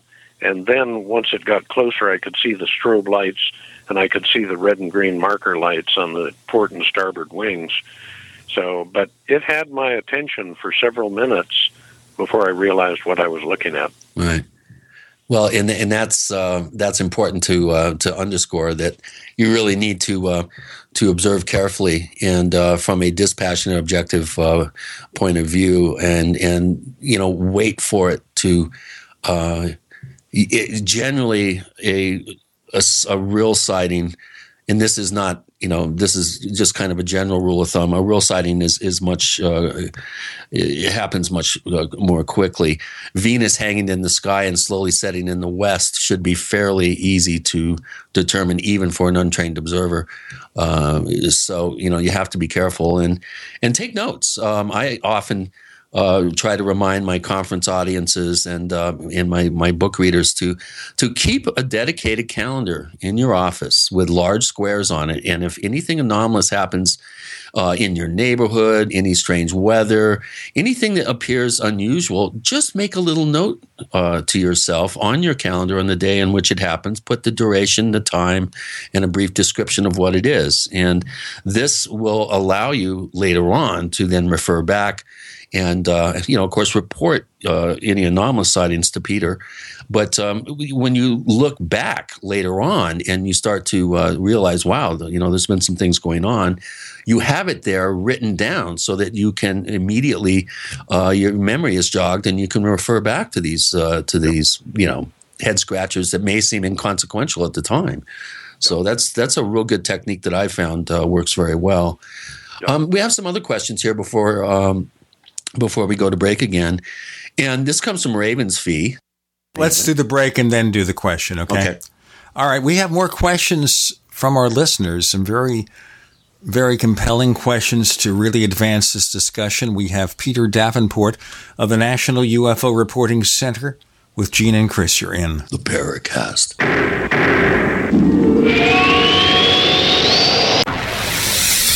You are listening to GCN. Visit GCNlive.com today. Graphic Converter is the image manipulation tool for the rest of us. It does not use any database. You get full control of all your files. Want to view the images of a folder? Drag it into Graphic Converter, and a powerful browser opens up to show your image files. You could use it for slideshows. You could use it to import images from digital cameras or from scanners. Need to do some image editing? You can do that too in Graphic Converter. Also, print catalogs. Convert from so many formats I can't even list them. Download now to see if Graphic Converter is good for you, like one and a half million other users. Guess what? You could save money when you buy Graphic Converter. Use the coupon code Night Owl. Use the coupon code Night Owl to get a special price for Graphic Converter. Go to lemkesoft.com. That's L E M K E soft.com. Lemkesoft.com. L E M K E soft.com.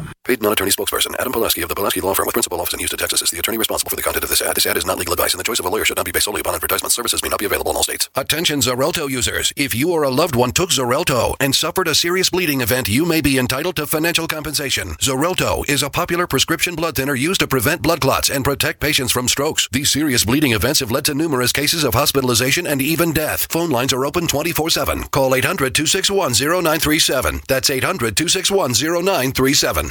We use mobile devices right against our bodies every day, but growing scientific evidence has emerged showing serious health risks associated with exposure to EMF radiation emitted from these devices. The solution is Defender Shield, the most effective mobile radiation shielding ever developed. Defender Shield blocks virtually 100% of EMF radiation from cell phones, tablets, and laptops, and starts at just $64.99. Buy now at DefenderShield.com. For 10% off, use promo code GCN. DefenderShield.com, the worldwide leader in mobile radiation shielding.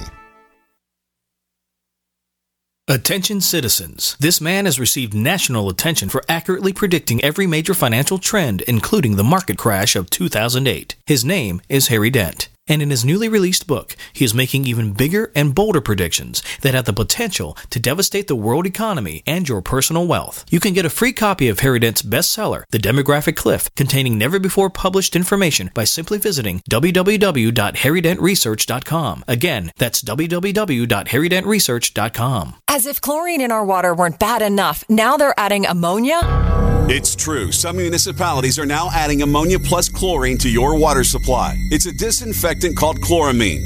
But with a trusted Big Berkey water filter, you can keep chloramine out of your water. New NSF EPA certified lab tests show EPA Berkey water filters remove chloramines, pharmaceuticals, BPA, pesticides, bacteria and viruses, all forms of fluoride, and much more. Big Berkey water filters are the original and most trusted on the market, the gold standard in water purification. And our filters last for years at less than 2 cents per gallon. Big Berkey, the one that's powerful enough to purify stagnant pond water. Get your Big Berkey today. Call 1 877 99 Berkey or click BigBerkeyWaterFilters.com. That's 1 877 99 B E R K E Y. Big Berkey Water Filters for the love of clean water. We all have heard about the benefits of fish oils, but what about the presence of heavy metals, PCBs, dioxins, furans, and other contaminants found in fatty tissues of fish? GCNteam.com recognizes this risk and offers IFOS certified tested omega 3 fatty acids. EPA, DHA, insist on IFOS omega 3 fatty acid certification. Get the best at GCNteam.com or call 877 878 4203.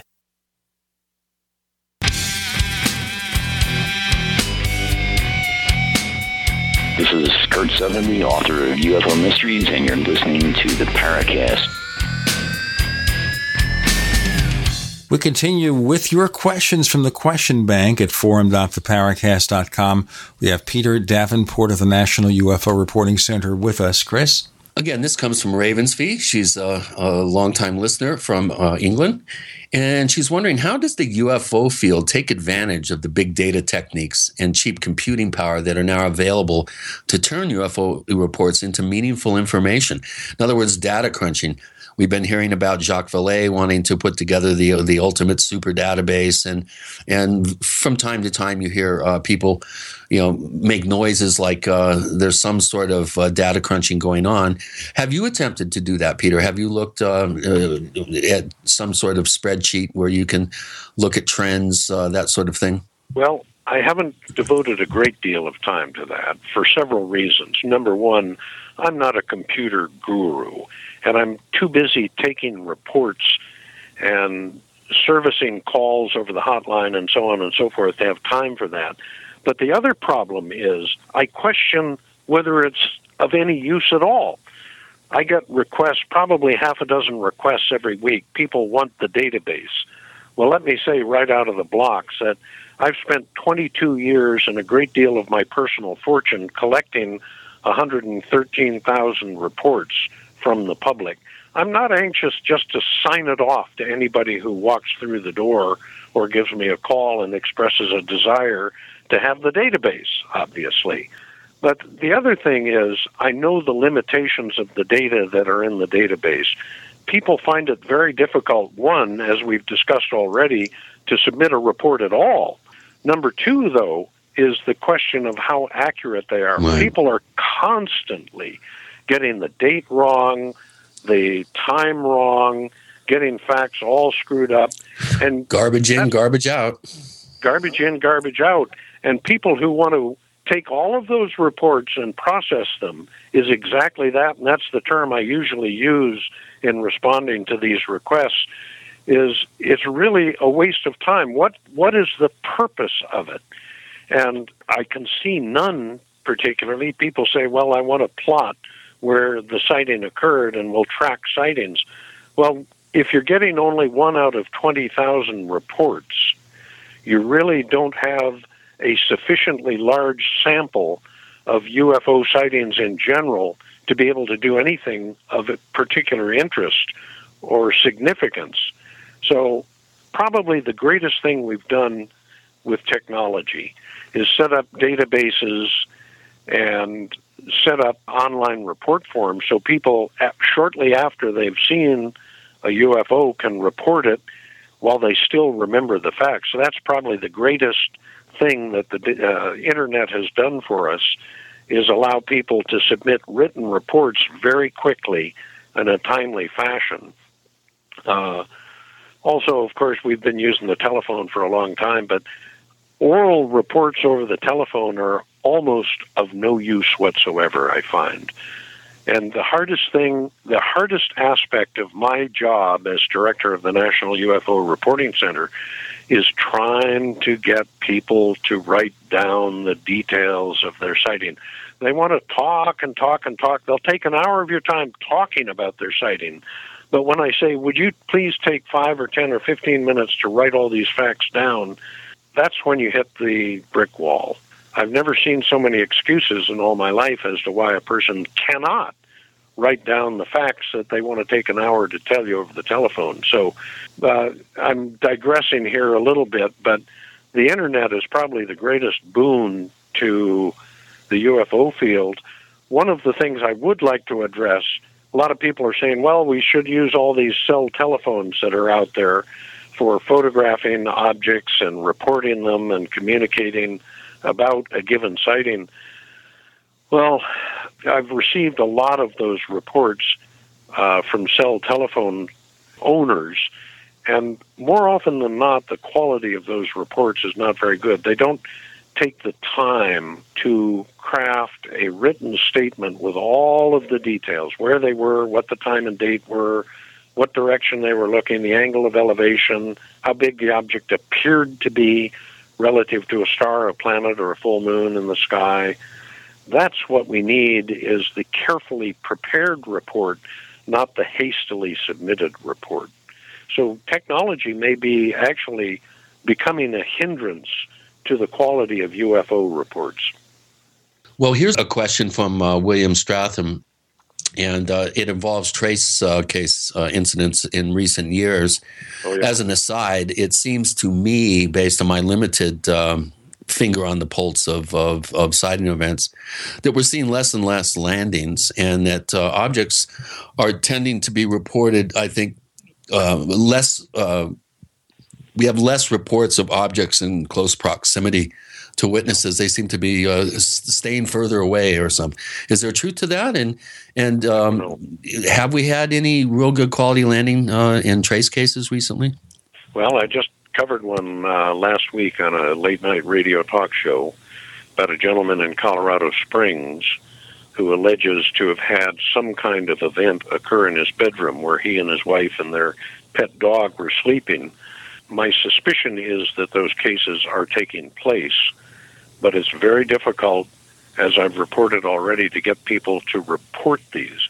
Oftentimes they're so confused and flabbergasted by what they've experienced that uh, they just don't report them. But there are uh, a lot of cases that I've covered and presented on radio of sightings of objects that appeared to have been very close to the witness. I can think of a whole bunch of them. One in particular comes from uh, Oklahoma, northern Oklahoma.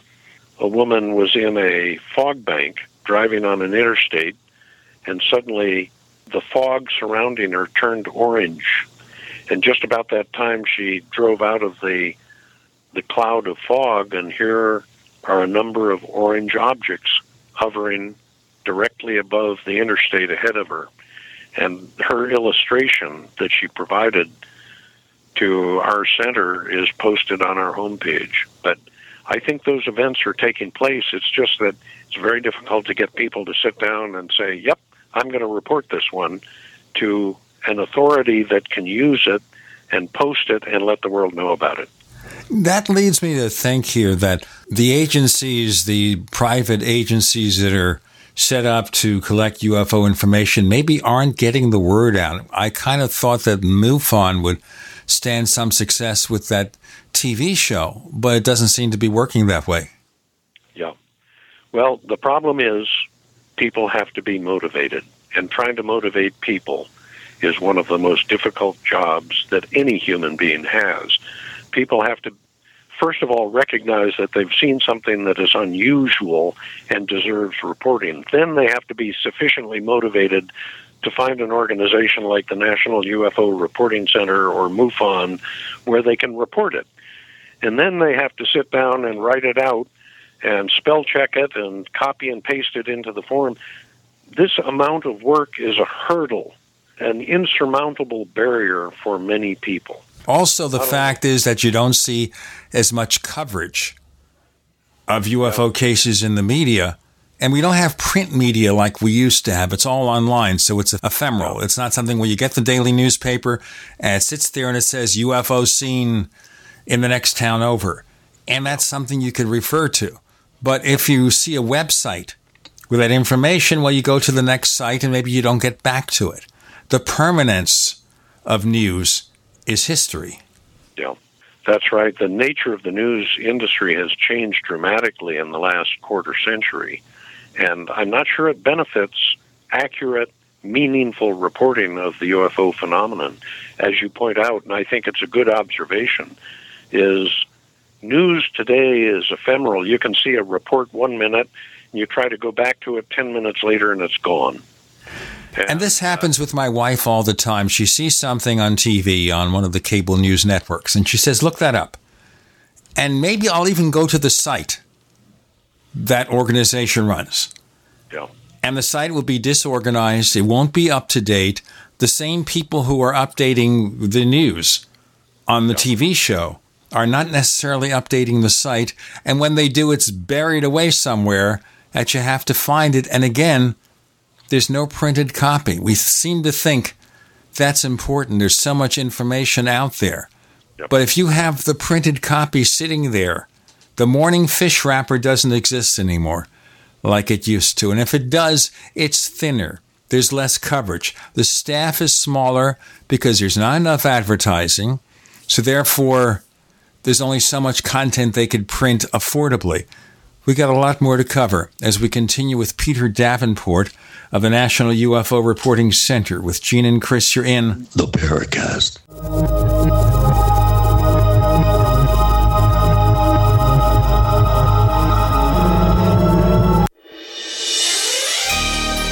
Thank you for listening to GCN.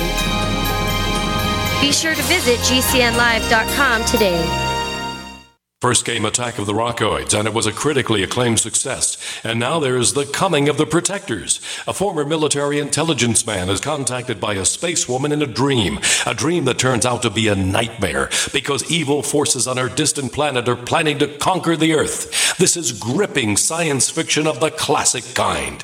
Attack of the Rockoids and The Coming of the Protectors. Find out more at rockoids.com. That's rockoids, R O C K O I D S.com. As you know, neighbors, web hosting can be pretty cheap, but not all hosting is the same. DreamHost wins best of awards year after year. You get unlimited disk space, unlimited bandwidth, and even the low-cost plans put your sites on high-performance SSDs. Want to know more about what DreamHost has to offer? Go to technightowl.com slash host. Once again, that's technightowl.com slash host. Are you worried about your mom or dad living alone in their house? Hi, I'm Joan Lunden. Listen, I know how difficult it is to find senior care for someone you love. That's why I recommend a free service called A Place for Mom. They are the nation's largest senior living referral service. Call A Place for Mom today. To receive free information on senior living communities in your area, call A Place for Mom at 1 800 704 6182. A Place for Mom offers free one on one advice from local advisors and a personalized list of senior living communities you can visit. If you have questions about senior care for your mom or dad, there's a place for answers, a place for mom. Call a place for mom in the next 10 minutes to get your free ebook on financing senior care as well as free information on senior living communities in your area. Call 1 800 704 6182. That's 1 800 704 6182.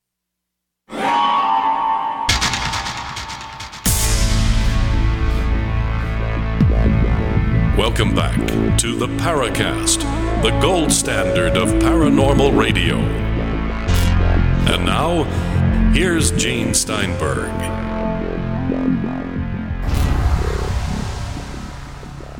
With Gene and Chris in the Paracast, we have Peter Davenport of the National UFO Reporting Center. And we've had some questions about databases, so let's look at that briefly here. So we have huge amounts of data that you have collected over the years, MUFON, all this information.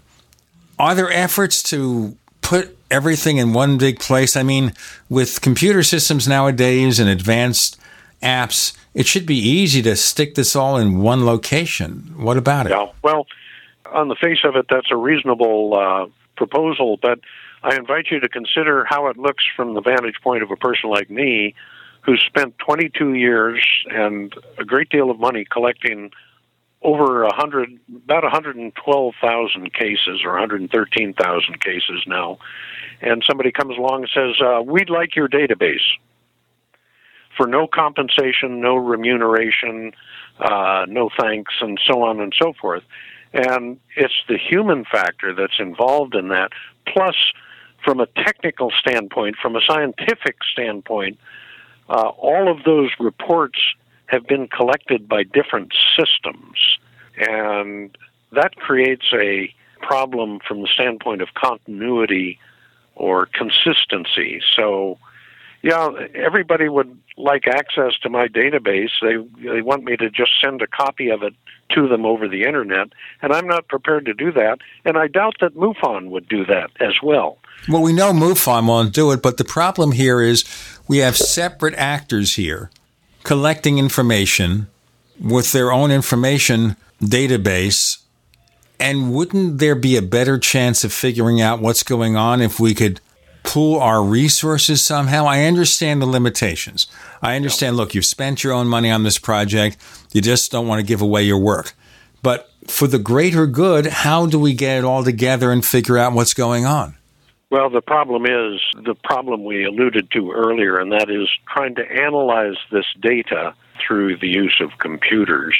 Again, the the big hurdles are the accuracy of the data in the first place, and number two is the lack of consistency as to how it has been collected. We all have different questionnaires. On the surface of it, on the face of it, it's a reasonable proposal.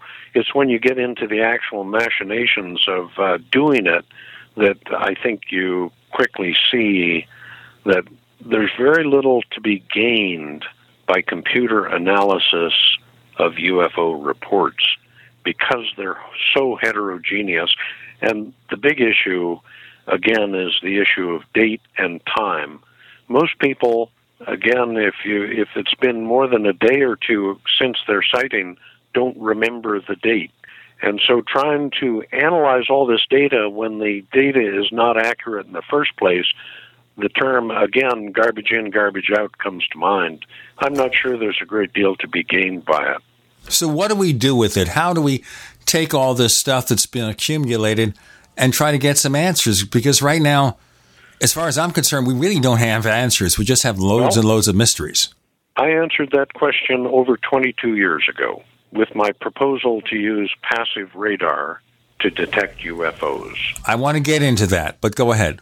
This exactly what you said occurred to me 22 years ago, just a few months after I'd taken over the National UFO Reporting Center. I actually panicked, was in a panic state about January of 1995 I took over the hotline in August of 94. And when I took it over, I really didn't know what I was doing to myself and to my outlook on what reality may be because I had no idea how much work it was going to be. When I accepted responsibility for the hotline from Bob Gribble, its founder, I assumed that I might be taking one or two or maybe three calls per week, not very many at all, easily managed. Before I knew it, I was taking one, two, or three dozen calls per day. So I was taking about two orders of magnitude more information than I assumed would be the case. In January of 1995, in fact, I can pin it down, it was the Friday before Martin Luther King weekend. I was asking myself, how could we analyze the UFO phenomenon more efficiently and using technology rather than weak eyewitness reports and fuzzy photographs. And that is when it hit me that we could use what is known as passive radar, a phenomenon that militaries have been working on for decades, to remotely detect the presence of a UFO and not only detect its presence, but track the UFO, calculate its altitude, its velocity, maybe to a degree its size. And I wrote a paper for the MUFON Journal on the use of uh, passive radar. I called it meteor communications radar or meteor detection radar. At the time, I really didn't know what it was called in the industry. And I published an article in the MUFON Journal, And it was about three months before I even received a comment about the article.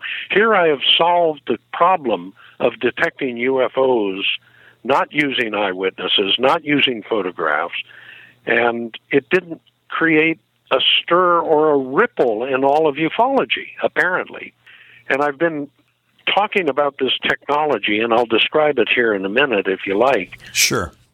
For 22 years, been trying to raise the funds to build a prototype.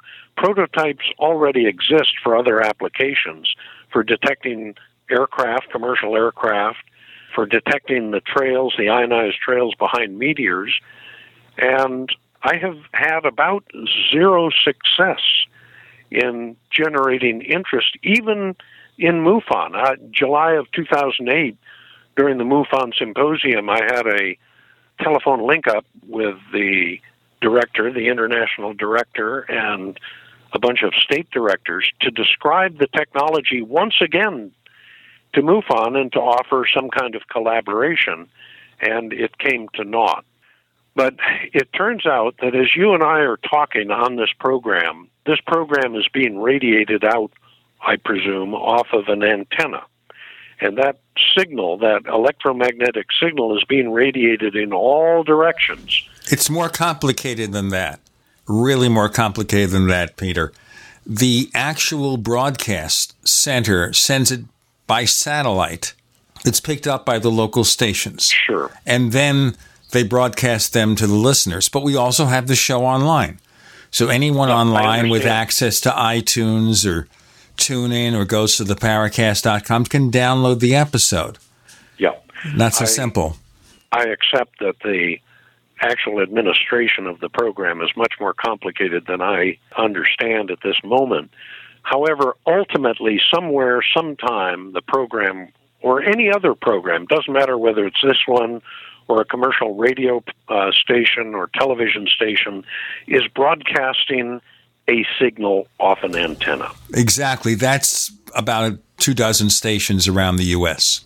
for your program, but there are hundreds or thousands of Sure. radio or television stations across the United States that we could use. They broadcast a signal. It's radiated out in the form of radio or television waves. They're all the same, of course. And that electromagnetic radiation radiates in all directions, goes out in space. If, however, there's something up above that radio station that reflects radio waves, then you can build an array of antennas that will receive the reflected signal. That's what we're looking for is the reflection of the radiated signal. We're assuming then that UFOs, whatever they might be, and we have to break for a few moments shortly, we're assuming then that they will reflect something, not just light, that we could see them, but they will reflect something that we can detect, at least directly or indirectly, and therefore know of their presence. Am I getting it right? Don't answer now. Just hold on for a second. We'll pick it up after the break. We'll talk about passive radar and UFO detection systems, and I will bring up others who are trying to do some kind of UFO detection program, such as UFO data. I'm Going to ask you about that after we get to cover yours. With Peter Davenport of the National UFO Reporting Center, you're on with Gene and Chris. You're in the Paracast. If you're fascinated by UFOs, ancient aliens, archaeological mysteries, ghost hunting, Atlantis, and any other paranormal topic as we are, be sure to check out apmagazine.info each month. Since 1985, it has presented the latest research by top researchers like Andrew Collins, Brad Steiger, and many others, and contains interviews with such leading personalities as Jacques Vallée. Check, click on one of their banners, and check out apmagazine.info. As you know, neighbors, web hosting can be pretty cheap, but not all hosting is the same. DreamHost wins Best of Awards year after year. You get unlimited disk space, unlimited bandwidth, and even the low cost plans put your sites on high performance SSDs. Want to know more about what DreamHost has to offer? Go to technightowl.com slash host. Once again, that's technightowl.com slash Host. I'm Nick Soboleski, a select quote agent with a true story that could save you hundreds of dollars a year. A woman named Linda just called. Her husband, Ray, has a $300,000 group life insurance policy, but is changing jobs and can't take it with him. Well, I impartially shopped the highly rated term life insurance companies we represent and found Ray, who is 41 and takes medication to control his cholesterol, a 10 year, $500,000 policy for under $26 a month. That's almost twice the coverage for less than half of what he had paid. If SelectQuote hasn't shopped for your life insurance, you're probably paying too much. For your free quote, call 1 800 403 4885. That's 1 800 403 4885. 1 800 403 4885. Or go to selectquote.com. We shop, you save. Get full details in the example policy at selectquote.com slash commercials. Your price could vary depending on your health issuing company and other factors not available in all states. Are your Google search results killing you? Unflattering content in blogs, news articles, online reviews, social media, or other sources can jeopardize your reputation, your business, and your livelihood. Let Reputation.com help. Our patented technology will make the truth about you more visible while pushing down unwanted negative content. Improve your Google search results. Call Reputation.com at 1 800 831 0771 for a free consultation. That's 800 831 0771. Hello, my name is Don Wiskin from HeartDrop.com, the distributors of Extendovite, the number one heart drop that people have been raving about for years. Every February for the last 16 years, HeartDrop.com has had a Heart Month sale to help you stay heart healthy. For only $115 plus shipping and handling, you can get a four month supply of Extendovite in either liquid or capsule form to help you get started on your path to better health. Now is the time to stock up. Order what you need. Stay heart healthy all year with the number one heart drop, Extendovite. To order your Extendovite, call 1 877 928 8822. That's 1 877 928 8822. Or visit our website, heartdrop.com. Extend your life with Extendovite. Owe $10,000 or more to the IRS? Get on board with the Tax Admiral. Don't pick on the IRS alone. I'll cut penalties and reduce your overall tax bill. Sometimes I can even get it zeroed out completely. We're an A rated company helping people clean up their mess with the IRS. If you owe $10,000 or more, then call the Tax Admiral. Call 800 287 7180. Again, that's 800 287 7180. 800 287 7180. We'd like to hear from you. If you have a comment or question about the Paracast, send it to news at theparacast.com. That's news at theparacast.com. And don't forget to visit our famous Paracast community forums at forum.theparacast.com. So on the Paracast with Gene and Chris, we have Peter Davenport of the National UFO Reporting Center. Question on the table with a passive detection system we have to assume then, for the sake of argument, that UFOs are reflecting something we can detect in that way. Yeah. Well, that's a reasonable assumption because we know from radar visual cases that some, at least some UFOs reflect radio waves, reflect radar signals. No doubt about that whatsoever. So, based on that, we know that we can detect some UFOs using a passive radar system. Let me describe one as an example for our listeners so they can understand what I'm proposing here. I live about 200 miles east of Seattle, and there's a range of mountains, the Cascade Mountains, between me and Seattle. So if I tune a radio to one of the radio or television stations in Seattle, let's use a radio station, under virtually all circumstances, I am unable to tune that radio to be able to hear that transmitted signal. One, because of the distance, and number two, because there are mountains between me and the radio transmitter or radio antenna that prevent that signal from reaching the antenna on my receiver here 200 miles east of Seattle. However, if something flies over the Cascade Mountains.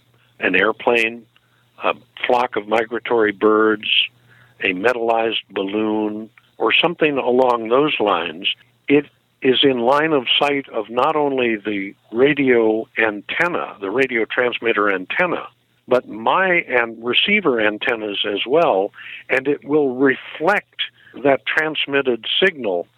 So suddenly my antennas are picking up the signal from 200 miles away. I think this is pretty straightforward, nothing complicated about this. Then, what you can do if you have an array of antennas that allow you to triangulate on the source of that reflected signal, you can track it. You can measure its location 10 or 100 times a second, and you can calculate its velocity. You can calculate its location. You can calculate to a degree its size, depending on the frequency of the transmitted and reflected signals. You can essentially detect something. Now, again, that something could be an airliner, it could be a satellite up outside the Earth's atmosphere, it could be a flock of migratory birds, or any number of things reflect signals. This is why weather radar is very useful because rain clouds and tornadoes and all sorts of meteorological phenomena reflect radar signals. But then you can start to discriminate. If it's moving at 500 knots and it's at 30,000 feet, it's probably an airliner. If it's at, say, 5,000 feet and it's moving at 45 miles an hour, it's probably a flock of geese. However, if it's at 50 miles above the surface of the planet and it's doing 20,000 kilometers a second and it does a right angle turn, it's probably not a Canadian goose. So that is what I've proposed. I've been talking about this phenomenon and technology for 22 years and have had essentially no interest in it. It absolutely flabbergasts and frustrates me that nobody seems to be paying attention. They most people want to continue talking about bad UFO reports and fuzzy photographs rather than doing the hard work to have a UFO detection system that would allow a person to sit in front of his computer screen and watch for actual UFOs flying in that person's proximity, say within a thousand miles or so. You're aware of the UFO Data Project from Mark Rodeghier and Leslie Kean and Sure. several others? Yeah. So, how do you feel your project might coordinate with theirs? If we're going to do this, we're going to do it somehow. Well, they should be aware of my technology, and I'm probably remiss in not having contacted them to make sure that they're aware of my proposal. PhD scientists have contacted me and said, Whoa, that's a better mousetrap, Peter. It will work. I've worked on passive radar systems before. Why they haven't included me in that community of advocates for detecting UFOs, I don't know. But again, it may be I who has been remiss in not contacting them. I've been aware of their project for several months now. I just haven't sent them a, a communication to apprise them of my technology, but they should be aware of it. I've been talking about it for 22 years. In 2004, I lectured on the technology. I devoted my whole presentation before the MUFON symposium in Denver, July of 2004, to this subject. If they're not aware of the technology that I've proposed, they may not be paying too close attention to the UFO field. Why assume anything? Why don't you, and this is your assignment, should you decide to accept it, contact them, tell them what you have, give them a couple of references, maybe they could look it up, and see if there's a way to coordinate efforts. Because right now, nothing's happening. You made this proposal years ago, it's not being picked up. And they're making a proposal for which they'd like donations to set up UFO detection systems. Now, obviously, theirs doesn't read to me like passive radar, but I'm not an engineer. It doesn't matter. Someone's trying to do something. Don't you think we all have to work together? I've already proposed it to MUFON. I think several of those people are probably uh, members of MUFON. They get the MUFON Journal. I've published two articles on the subject for MUFON, but your point is well taken. And as I prefaced by this uh, at this remark, I'm probably remiss in not having communicated with them right now I'm in overwhelmed condition. I work two shifts a day, seven days a week for no pay to process the flow of reports that are coming to me and to get them posted so people can can uh, share in them. Yes, but right now, and I'm going to be the devil's advocate here. All those reports aren't doing anything for anyone. It's just a source of information. Oh, You've got I disagree. Well, all right, but what is being done to take that information and bring us to some answers? Just having 100,000 sightings, where's that taking us? Well, for one thing, you haven't talked to the people who call the hotline and say, Boy, you don't know how relieved I am, Mr. Davenport, for me to be able to read a report in which a person describes something very similar to what I just saw 10 minutes ago. Okay, so we're basically making people feel good about their sightings. Oh, I'm not alone. All these people have reported things. Here's all the data. That's fine. So we make people feel better. They're not alone in having experiences of this nature. But at this point, from what you're telling me, this data is very imperfect, very incomplete because we can't get everything together because of the imprecision of human observation. The only way to get answers, more than likely, is to have some way to catch UFOs in the act unless they do something overt to make their existence known in a way they can't be denied and we find out what No. they are. Let's. I'm going to ask you to have that answer and hold on for just a second. Peter Davenport of the National UFO Reporting Center is joining us with Gene and Chris. You're in the Paracast.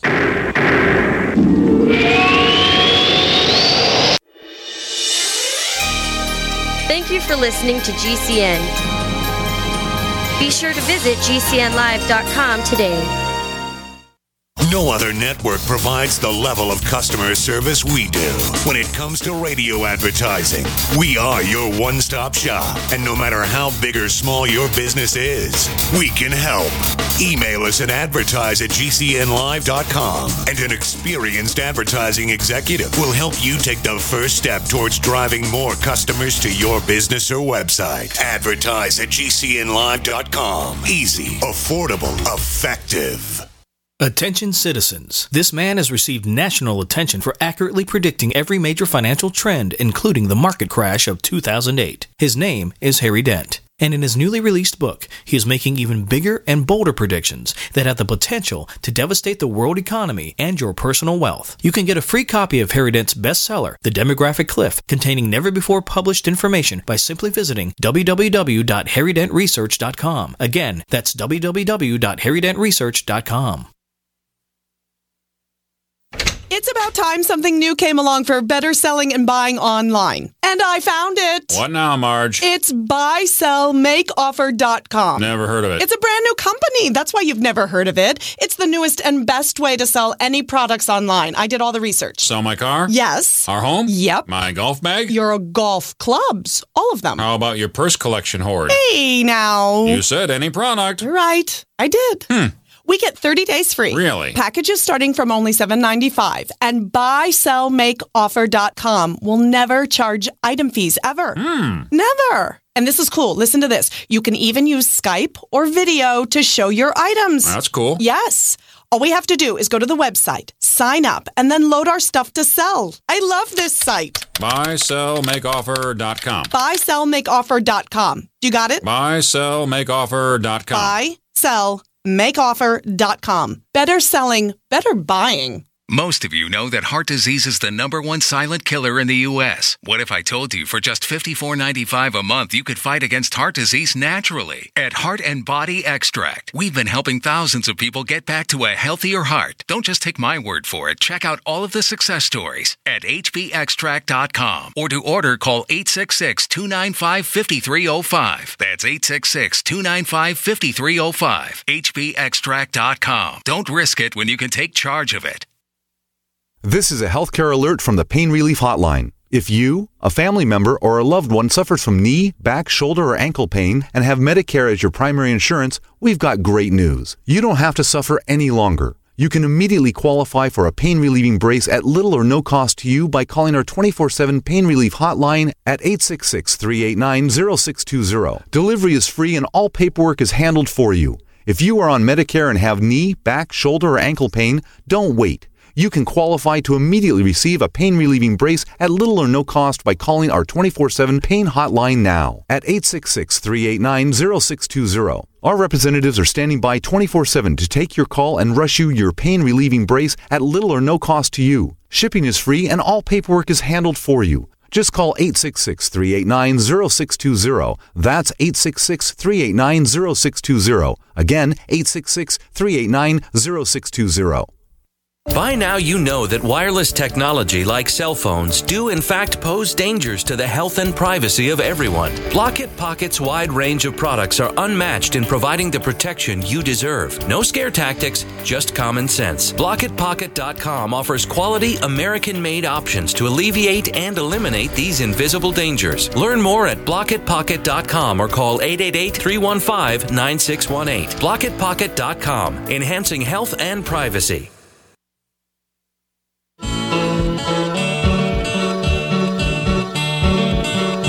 This is Micah Hanks of the Gralien Report, and you're listening to the Paracast, the gold standard of paranormal radio.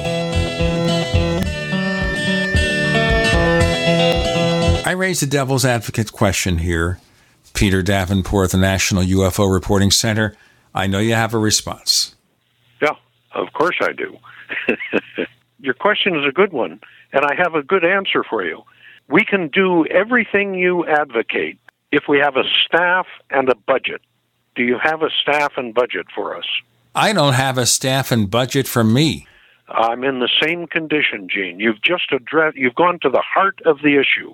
Everything I've done over the last 22 years at the National UFO Reporting Center, almost everything has been funded almost exclusively by me, with the exception of a few honoraria, a few grants from generous organizations, and so on. I've been fundraising continuously or attempting to raise funds for 22 years. The only problem with that is I've been unsuccessful in having done so. I've been to four billionaires, I've been to a number of organizations, I've been to a number of universities requesting some kind of support, whatever they want, even if it's just setting up a section in their university library dedicated to UFOs. I've had zero success. I've been to Bigelow, I've been to Gates, I've been to Allen, I've been to Rockefeller, and I don't know what these people are thinking. They profess interest in UFOs. However, they don't seem to be willing to make even a small amount of money available that would allow us to vastly, vastly increase our capability and our scope of activities. So, your question is a good one, and it's very readily stated and easily stated. My response is if you think that we could be doing more, provide me with the resource that will allow me to do it. But you won't give it off to a scientific organization who contacted you and said, look, we don't have a lot of money, but we've got eager beavers who are willing to go through your data and try to find something. Would you give it to them? Well, would you give your archives to the next person who contacts you and wants control of them? Archives well, the archives are freely available to download. and all of my data is available on the website for people to share in. But I would like to know the details of how the data will be used, how it will be protected, how the identities of the people who submitted the data will be protected so it's they're not featured in a front page article in a major newspaper. That's the special responsibility I have. MUFON has the same responsibility. But your point is a good one, but I again invite you to consider the human factor involved. People, after they've spent 22 years of their lives, in my case, and a great deal of their treasury to collect the data, are not willing to just give it away willy nilly to the first person who saunters by and says, I want that database. I understand they have to do a lot of legwork and make steps to protect the people.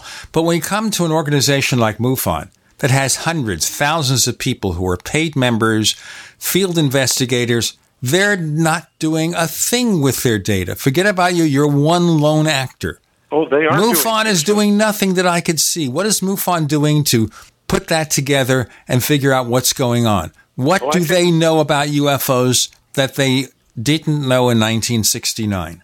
I think MUFON is doing a great job with informing the public of what's going on. The first step in any scientific process or investigation is first to collect data.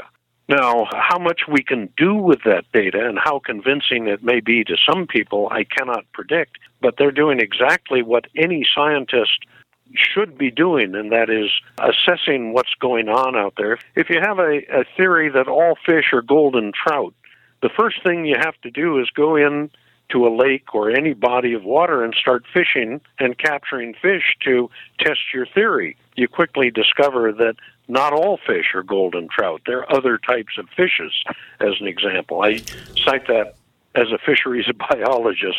Uh, okay, but MUFON has been around 47 years with this data. All right? And there's still a basic operating theory that they work under Yeah. that's implicit, which is that UFOs are probably visitors from other planets. But what have they done to be able to advance this theory to provide more information and evidence? I don't see it being there. I see they're collecting information, they're publicizing it, they're holding conferences with plus or minus with the quality of guests. I don't think they're going anywhere at all. Well, and that's my have- criticism of them. Yeah. After 47 years, show me something. Well, they're limited by budget, as am I.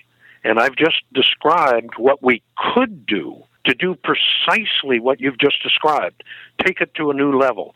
Passive radar does that. It takes the eyewitness out of the link of uh, data. It puts photographs on the shelf. Most photos of UFOs are not very good. In fact, I estimate that only about one out of a thousand photographs sent to the National UFO Reporting Center is of any value or use or interest at all. But passive radar will do exactly what you say. Let me move on. I'm being a devil's advocate here, but understand where I'm going. We're trying to figure things out. So theoretically, then, we set up passive radar tomorrow. Someone says, okay, Peter, here's a million dollars, whatever it takes. You could pretty much take all your data that you've accumulated so far and stick it in the drawer and start all over again because that's what you have to do. You're setting up a program to detect UFO activity and figure out what's going on. But that doesn't reference what's already there. It's starting something new from scratch.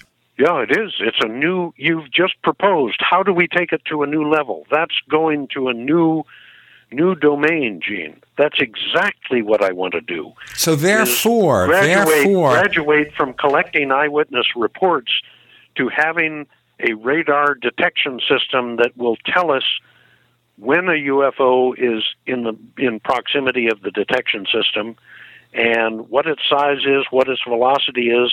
That's exactly what I want to do. I want to take it to a new level. It may make all the data we've collected obsolete, but that would be fine with me. okay, now, if we're detecting the activity, will we have things like cameras, movie cameras, other sensors to get the visual information? Yeah, I wrote an article on precisely that question. All you have to do is slave the passive radar system to a cinetheodolite, that is a movie camera that is on a gimbaled tripod, and be able to point the camera in the direction of the object, and you stand a, a chance of capturing it on film. But again, photographs are not terribly convincing. Photographs directed or taken by a passive radar system would be a step in the right direction. But I've proposed what I feel is the solution to the question mark about UFOs. Are they real or are they not? Clearly they are from my vantage point. Now I want to prove it, and I've proposed the use of technology that could satisfy that question. And I'm not sure many people are paying attention. Now, I assume a system like this would be designed to consider possible false positives. Well, I don't understand. Yeah, there would be many false positives. Uh, you would detect airliners, you would detect satellites, you would detect uh, migratory birds. And there are two stages in radar. One is the the first stage is detection. The second stage is discrimination. What have you detected? Is it of any interest to the system? And that's what's fairly is very easily done with computers and modern electronics. It's only been the last 10, at most 20 years, that private citizens have had access to the kind of computer power you need to be able to do what I've advocated. There are a number of passive radar systems in use today. In fact, uh, the the British uh, air traffic control system is proposing going to a passive radar system because it's much more reliable and much more accurate than the active radar systems when they generate a beam and send it out into uh, out to detect uh, targets in the vicinity of the transmitter. Let's do our break, and we'll come back for the final segment with Peter Davenport of the National UFO Reporting Center. With Gene and Chris, you're in the Paracast.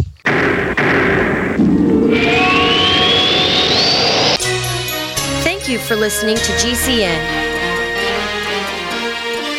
Visit GCNlive.com today. Graphic Converter is the image manipulation tool for the rest of us. It does not use any database. You get full control of all your files. Want to view the images of a folder? Drag it into Graphic Converter, and a powerful browser opens up to show your image files. You could use it for slideshows. You could use it to import images from digital cameras or from scanners. Need to do some image editing? You can do that too in Graphic Converter. Also, print catalogs. Convert from so many formats I can't even list them. Download now to see if Graphic Converter is good for you, like one and a half million other users. Guess what? You could save money when you buy Graphic Converter. Use the coupon code Night Owl. Use the coupon code Night Owl to get a special price for Graphic Converter. Go to lemkesoft.com. That's L E M K E soft.com. Lemkesoft.com. L E M K E soft.com. Paid non-attorney spokesperson Adam Pulaski of the Pulaski Law Firm with principal office in Houston, Texas is the attorney responsible for the content of this ad. This ad is not legal advice, and the choice of a lawyer should not be based solely upon advertisement. Services may not be available in all states. Attention Xarelto users. If you or a loved one took Xarelto and suffered a serious bleeding event, you may be entitled to financial compensation. Xarelto is a popular prescription blood thinner used to prevent blood clots and protect patients from strokes. These serious bleeding events have led to numerous cases of hospitalization and even death. Phone lines are open 24-7. Call 800-261-0937. That's 800-261-0937. Today, more than ever, it's imperative that you protect your digital privacy. EDEC Digital Forensics Signal Blocking Anti Radiation Anti Surveillance Faraday bags shield the contents of your phones, tablets, and key fobs from 4G, Wi Fi, GPS, Bluetooth, NFC, and more. Find us at edecdf.com slash radio or call us now at 805 222 4584. That's 805 222 4584. Radio listeners get 20% off your order. This is Dan Pilla. Do you owe the IRS money you can't pay? Are tax debts crippling you? I've defended people from the IRS for over 30 years. I've helped thousands and I can help you too. I wrote the book on IRS settlement and I'm telling you, there's no such thing as a hopeless case. Call 800 34 no tax to finally get free of IRS debt. With the IRS's new programs, there's never been a better time to solve your problem. Call 800 34 no tax. That's 800 34 no tax or my website, danpilla.com. Hi, Peter Vaccaro for ParanormalDate.com. Are you looking for love in all the wrong places? Now you have a chance to change that by signing up for free at ParanormalDate.com. This incredible dating site puts people of like minds together. People who are interested in the strange, the unusual, mysteries, ghosts, UFOs, and the afterlife, and so much more. ParanormalDate.com was developed for you, people seeking a viable alternative to the other dating services.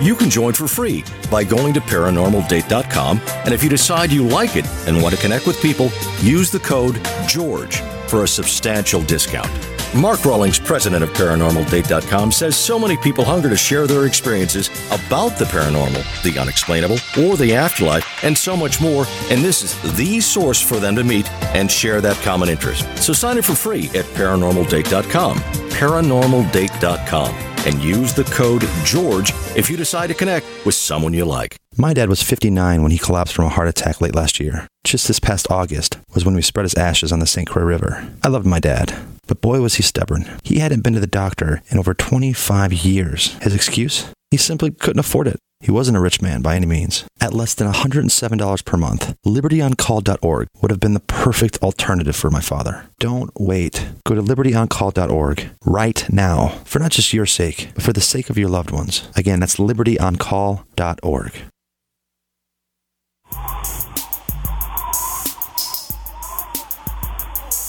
this is Marie D. Jones, the author of This Book is from the Future, and you are listening to the Paracast, the gold standard of paranormal radio.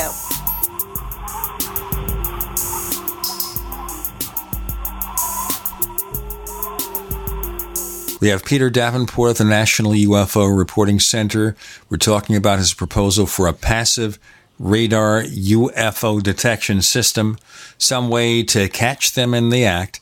And just to put this in the overview before we go on to some final questions, as our listeners know, Chris O'Brien has the San Luis Valley Camera Project setting up a network of cameras to record unusual activity. We have the UFO Data Project from Mark Rodeghier, Leslie Kean, and others. They're trying to set up their project. And maybe through all this, something can be done. But I understand your frustration here. You have a great idea to do something 22 years ago. The technology has reached a point now where it becomes far more affordable. But when you try to generate interest, it's crickets. Let's just leave it be there for those who want to know. We'll have our listeners contact you, and I'll ask that in a moment. Let's look at UFOs and theories and events very quickly before we let you go. Now, obviously, one very, very controversial aspect of the UFO phenomenon is abductions. And last week we featured Whitley Strieber, and we've had other discussions with Kathleen Marden and others about abductions. Now, if abductions are real, wouldn't that be a first hand way of getting a hold of some evidence? But all we really have for the most part are just a bunch of claims. What do you think? What do you define as evidence? Some people claim to have alien implants or have other possible physical interactions with aliens. So, how do we evaluate claims of this sort? Okay, let's start with Travis Walton. In my opinion, the Travis Walton case competes with the Phoenix Lights event as being the most dramatic, well documented case in the history of ufology. Uh, he was hit with a beam of light that rendered him unconscious, possibly even dead, in front of six witnesses. That's pretty good evidence. The only thing I would wish for is that one of those six witnesses in the International Harvester truck had had a camera or a movie camera. I regret that they didn't get hard evidence. The other case I would cite, and I've talked about it until I'm blue in the face, and very few people are aware of it, is the death of Todd Sees. It's an event that occurred back in 2002. It was Sunday, August 4th, 2002. People can read the reports on our website. A man went up on a mountain in south central Pennsylvania on an all terrain vehicle, ATV. The next thing anybody knew, at least four witnesses were watching a man's body being levitated off the top of the mountain where Todd Sees was known to have gone into a saucer, a saucer shaped metallic looking craft hovering above the top of that mountain. The man's body, clad only in undergarments, was taken, allegedly taken into the craft. Well, that's the prelude to a long series of events that involved a manhunt involving 200 or 250 people looking for him. And 40 hours after the sighting, reported by several people, his remains were found suspended in a tree or heavy underbrush. Uh, Richard Dolan and I and Travis Walton are all familiar with this case. We've looked into it.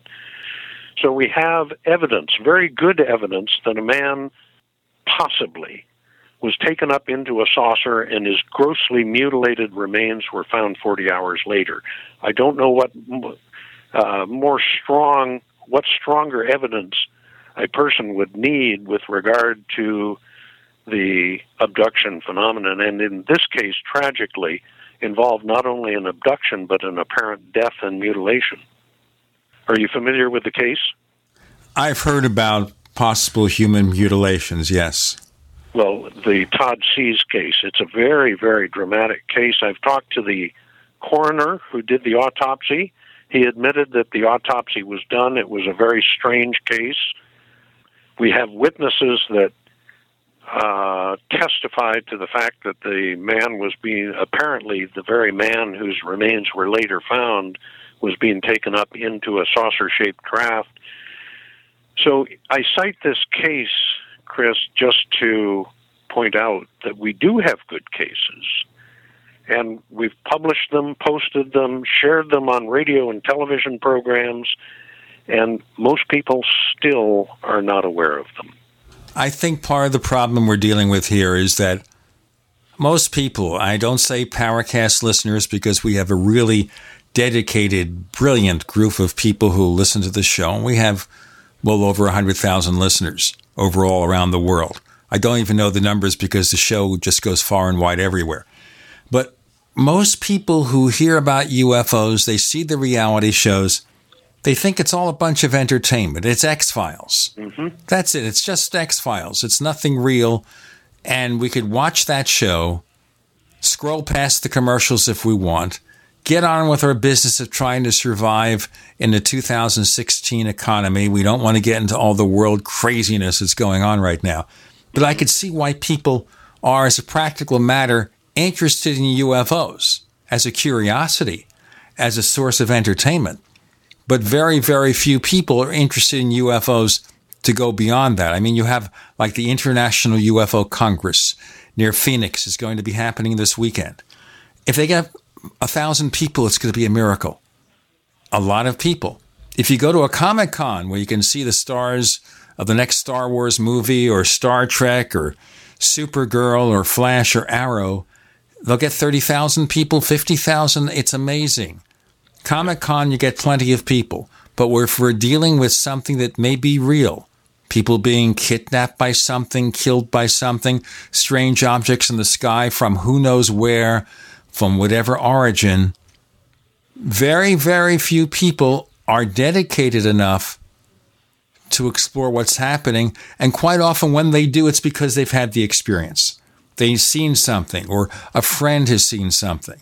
They have a point where they are dedicated enough to want to follow it through. Otherwise, the rest of us just don't care. We only have a minute left. You want to give a response, Peter? Yeah, briefly, I agree with you. It's a tragedy that humans in today's world are more predisposed to believe and consume imaginary events rather than pay attention to reality and to objectively collected information. It's the bane of my existence trying to call to the attention of the American people and other humans around the world that we appear to be being visited on a routine basis by these things we call UFOs. And uh, it bothers me that people get most of their UFO information from the television. My recommendation to people who want information about UFOs is to the first step is cut the plug off your television cord. That's the first step. And then start reading, not nattering and chit chatting about the UFO phenomenon or consuming movies or programs, but read reports and consider them and ruminate on them. That's the best thing to do, in my opinion. Where can they find more information about what you do? They can just go to the website. It's been there for almost 20 years, ufocenter.com, U-F-O-C-E-N-T-E-R.com. And if they've ever, at any time in their life, whether it be eight minutes ago or eight decades ago, seen a UFO, I would encourage them to take a few minutes to record the event.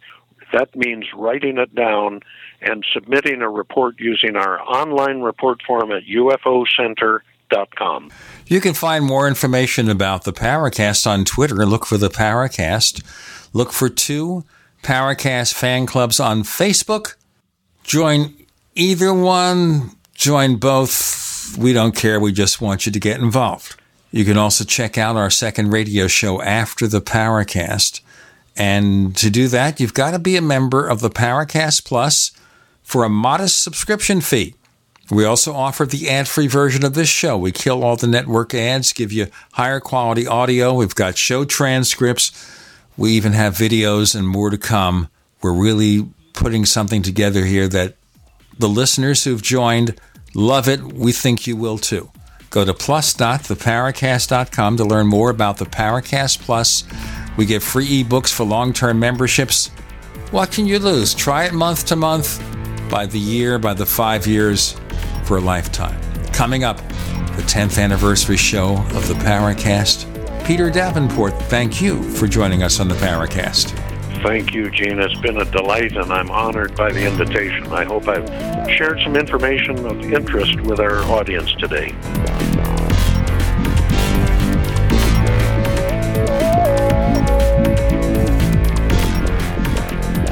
The Paracast, featuring Gene Steinberg and Christopher O'Brien, is a copyrighted presentation of Making the Impossible Incorporated.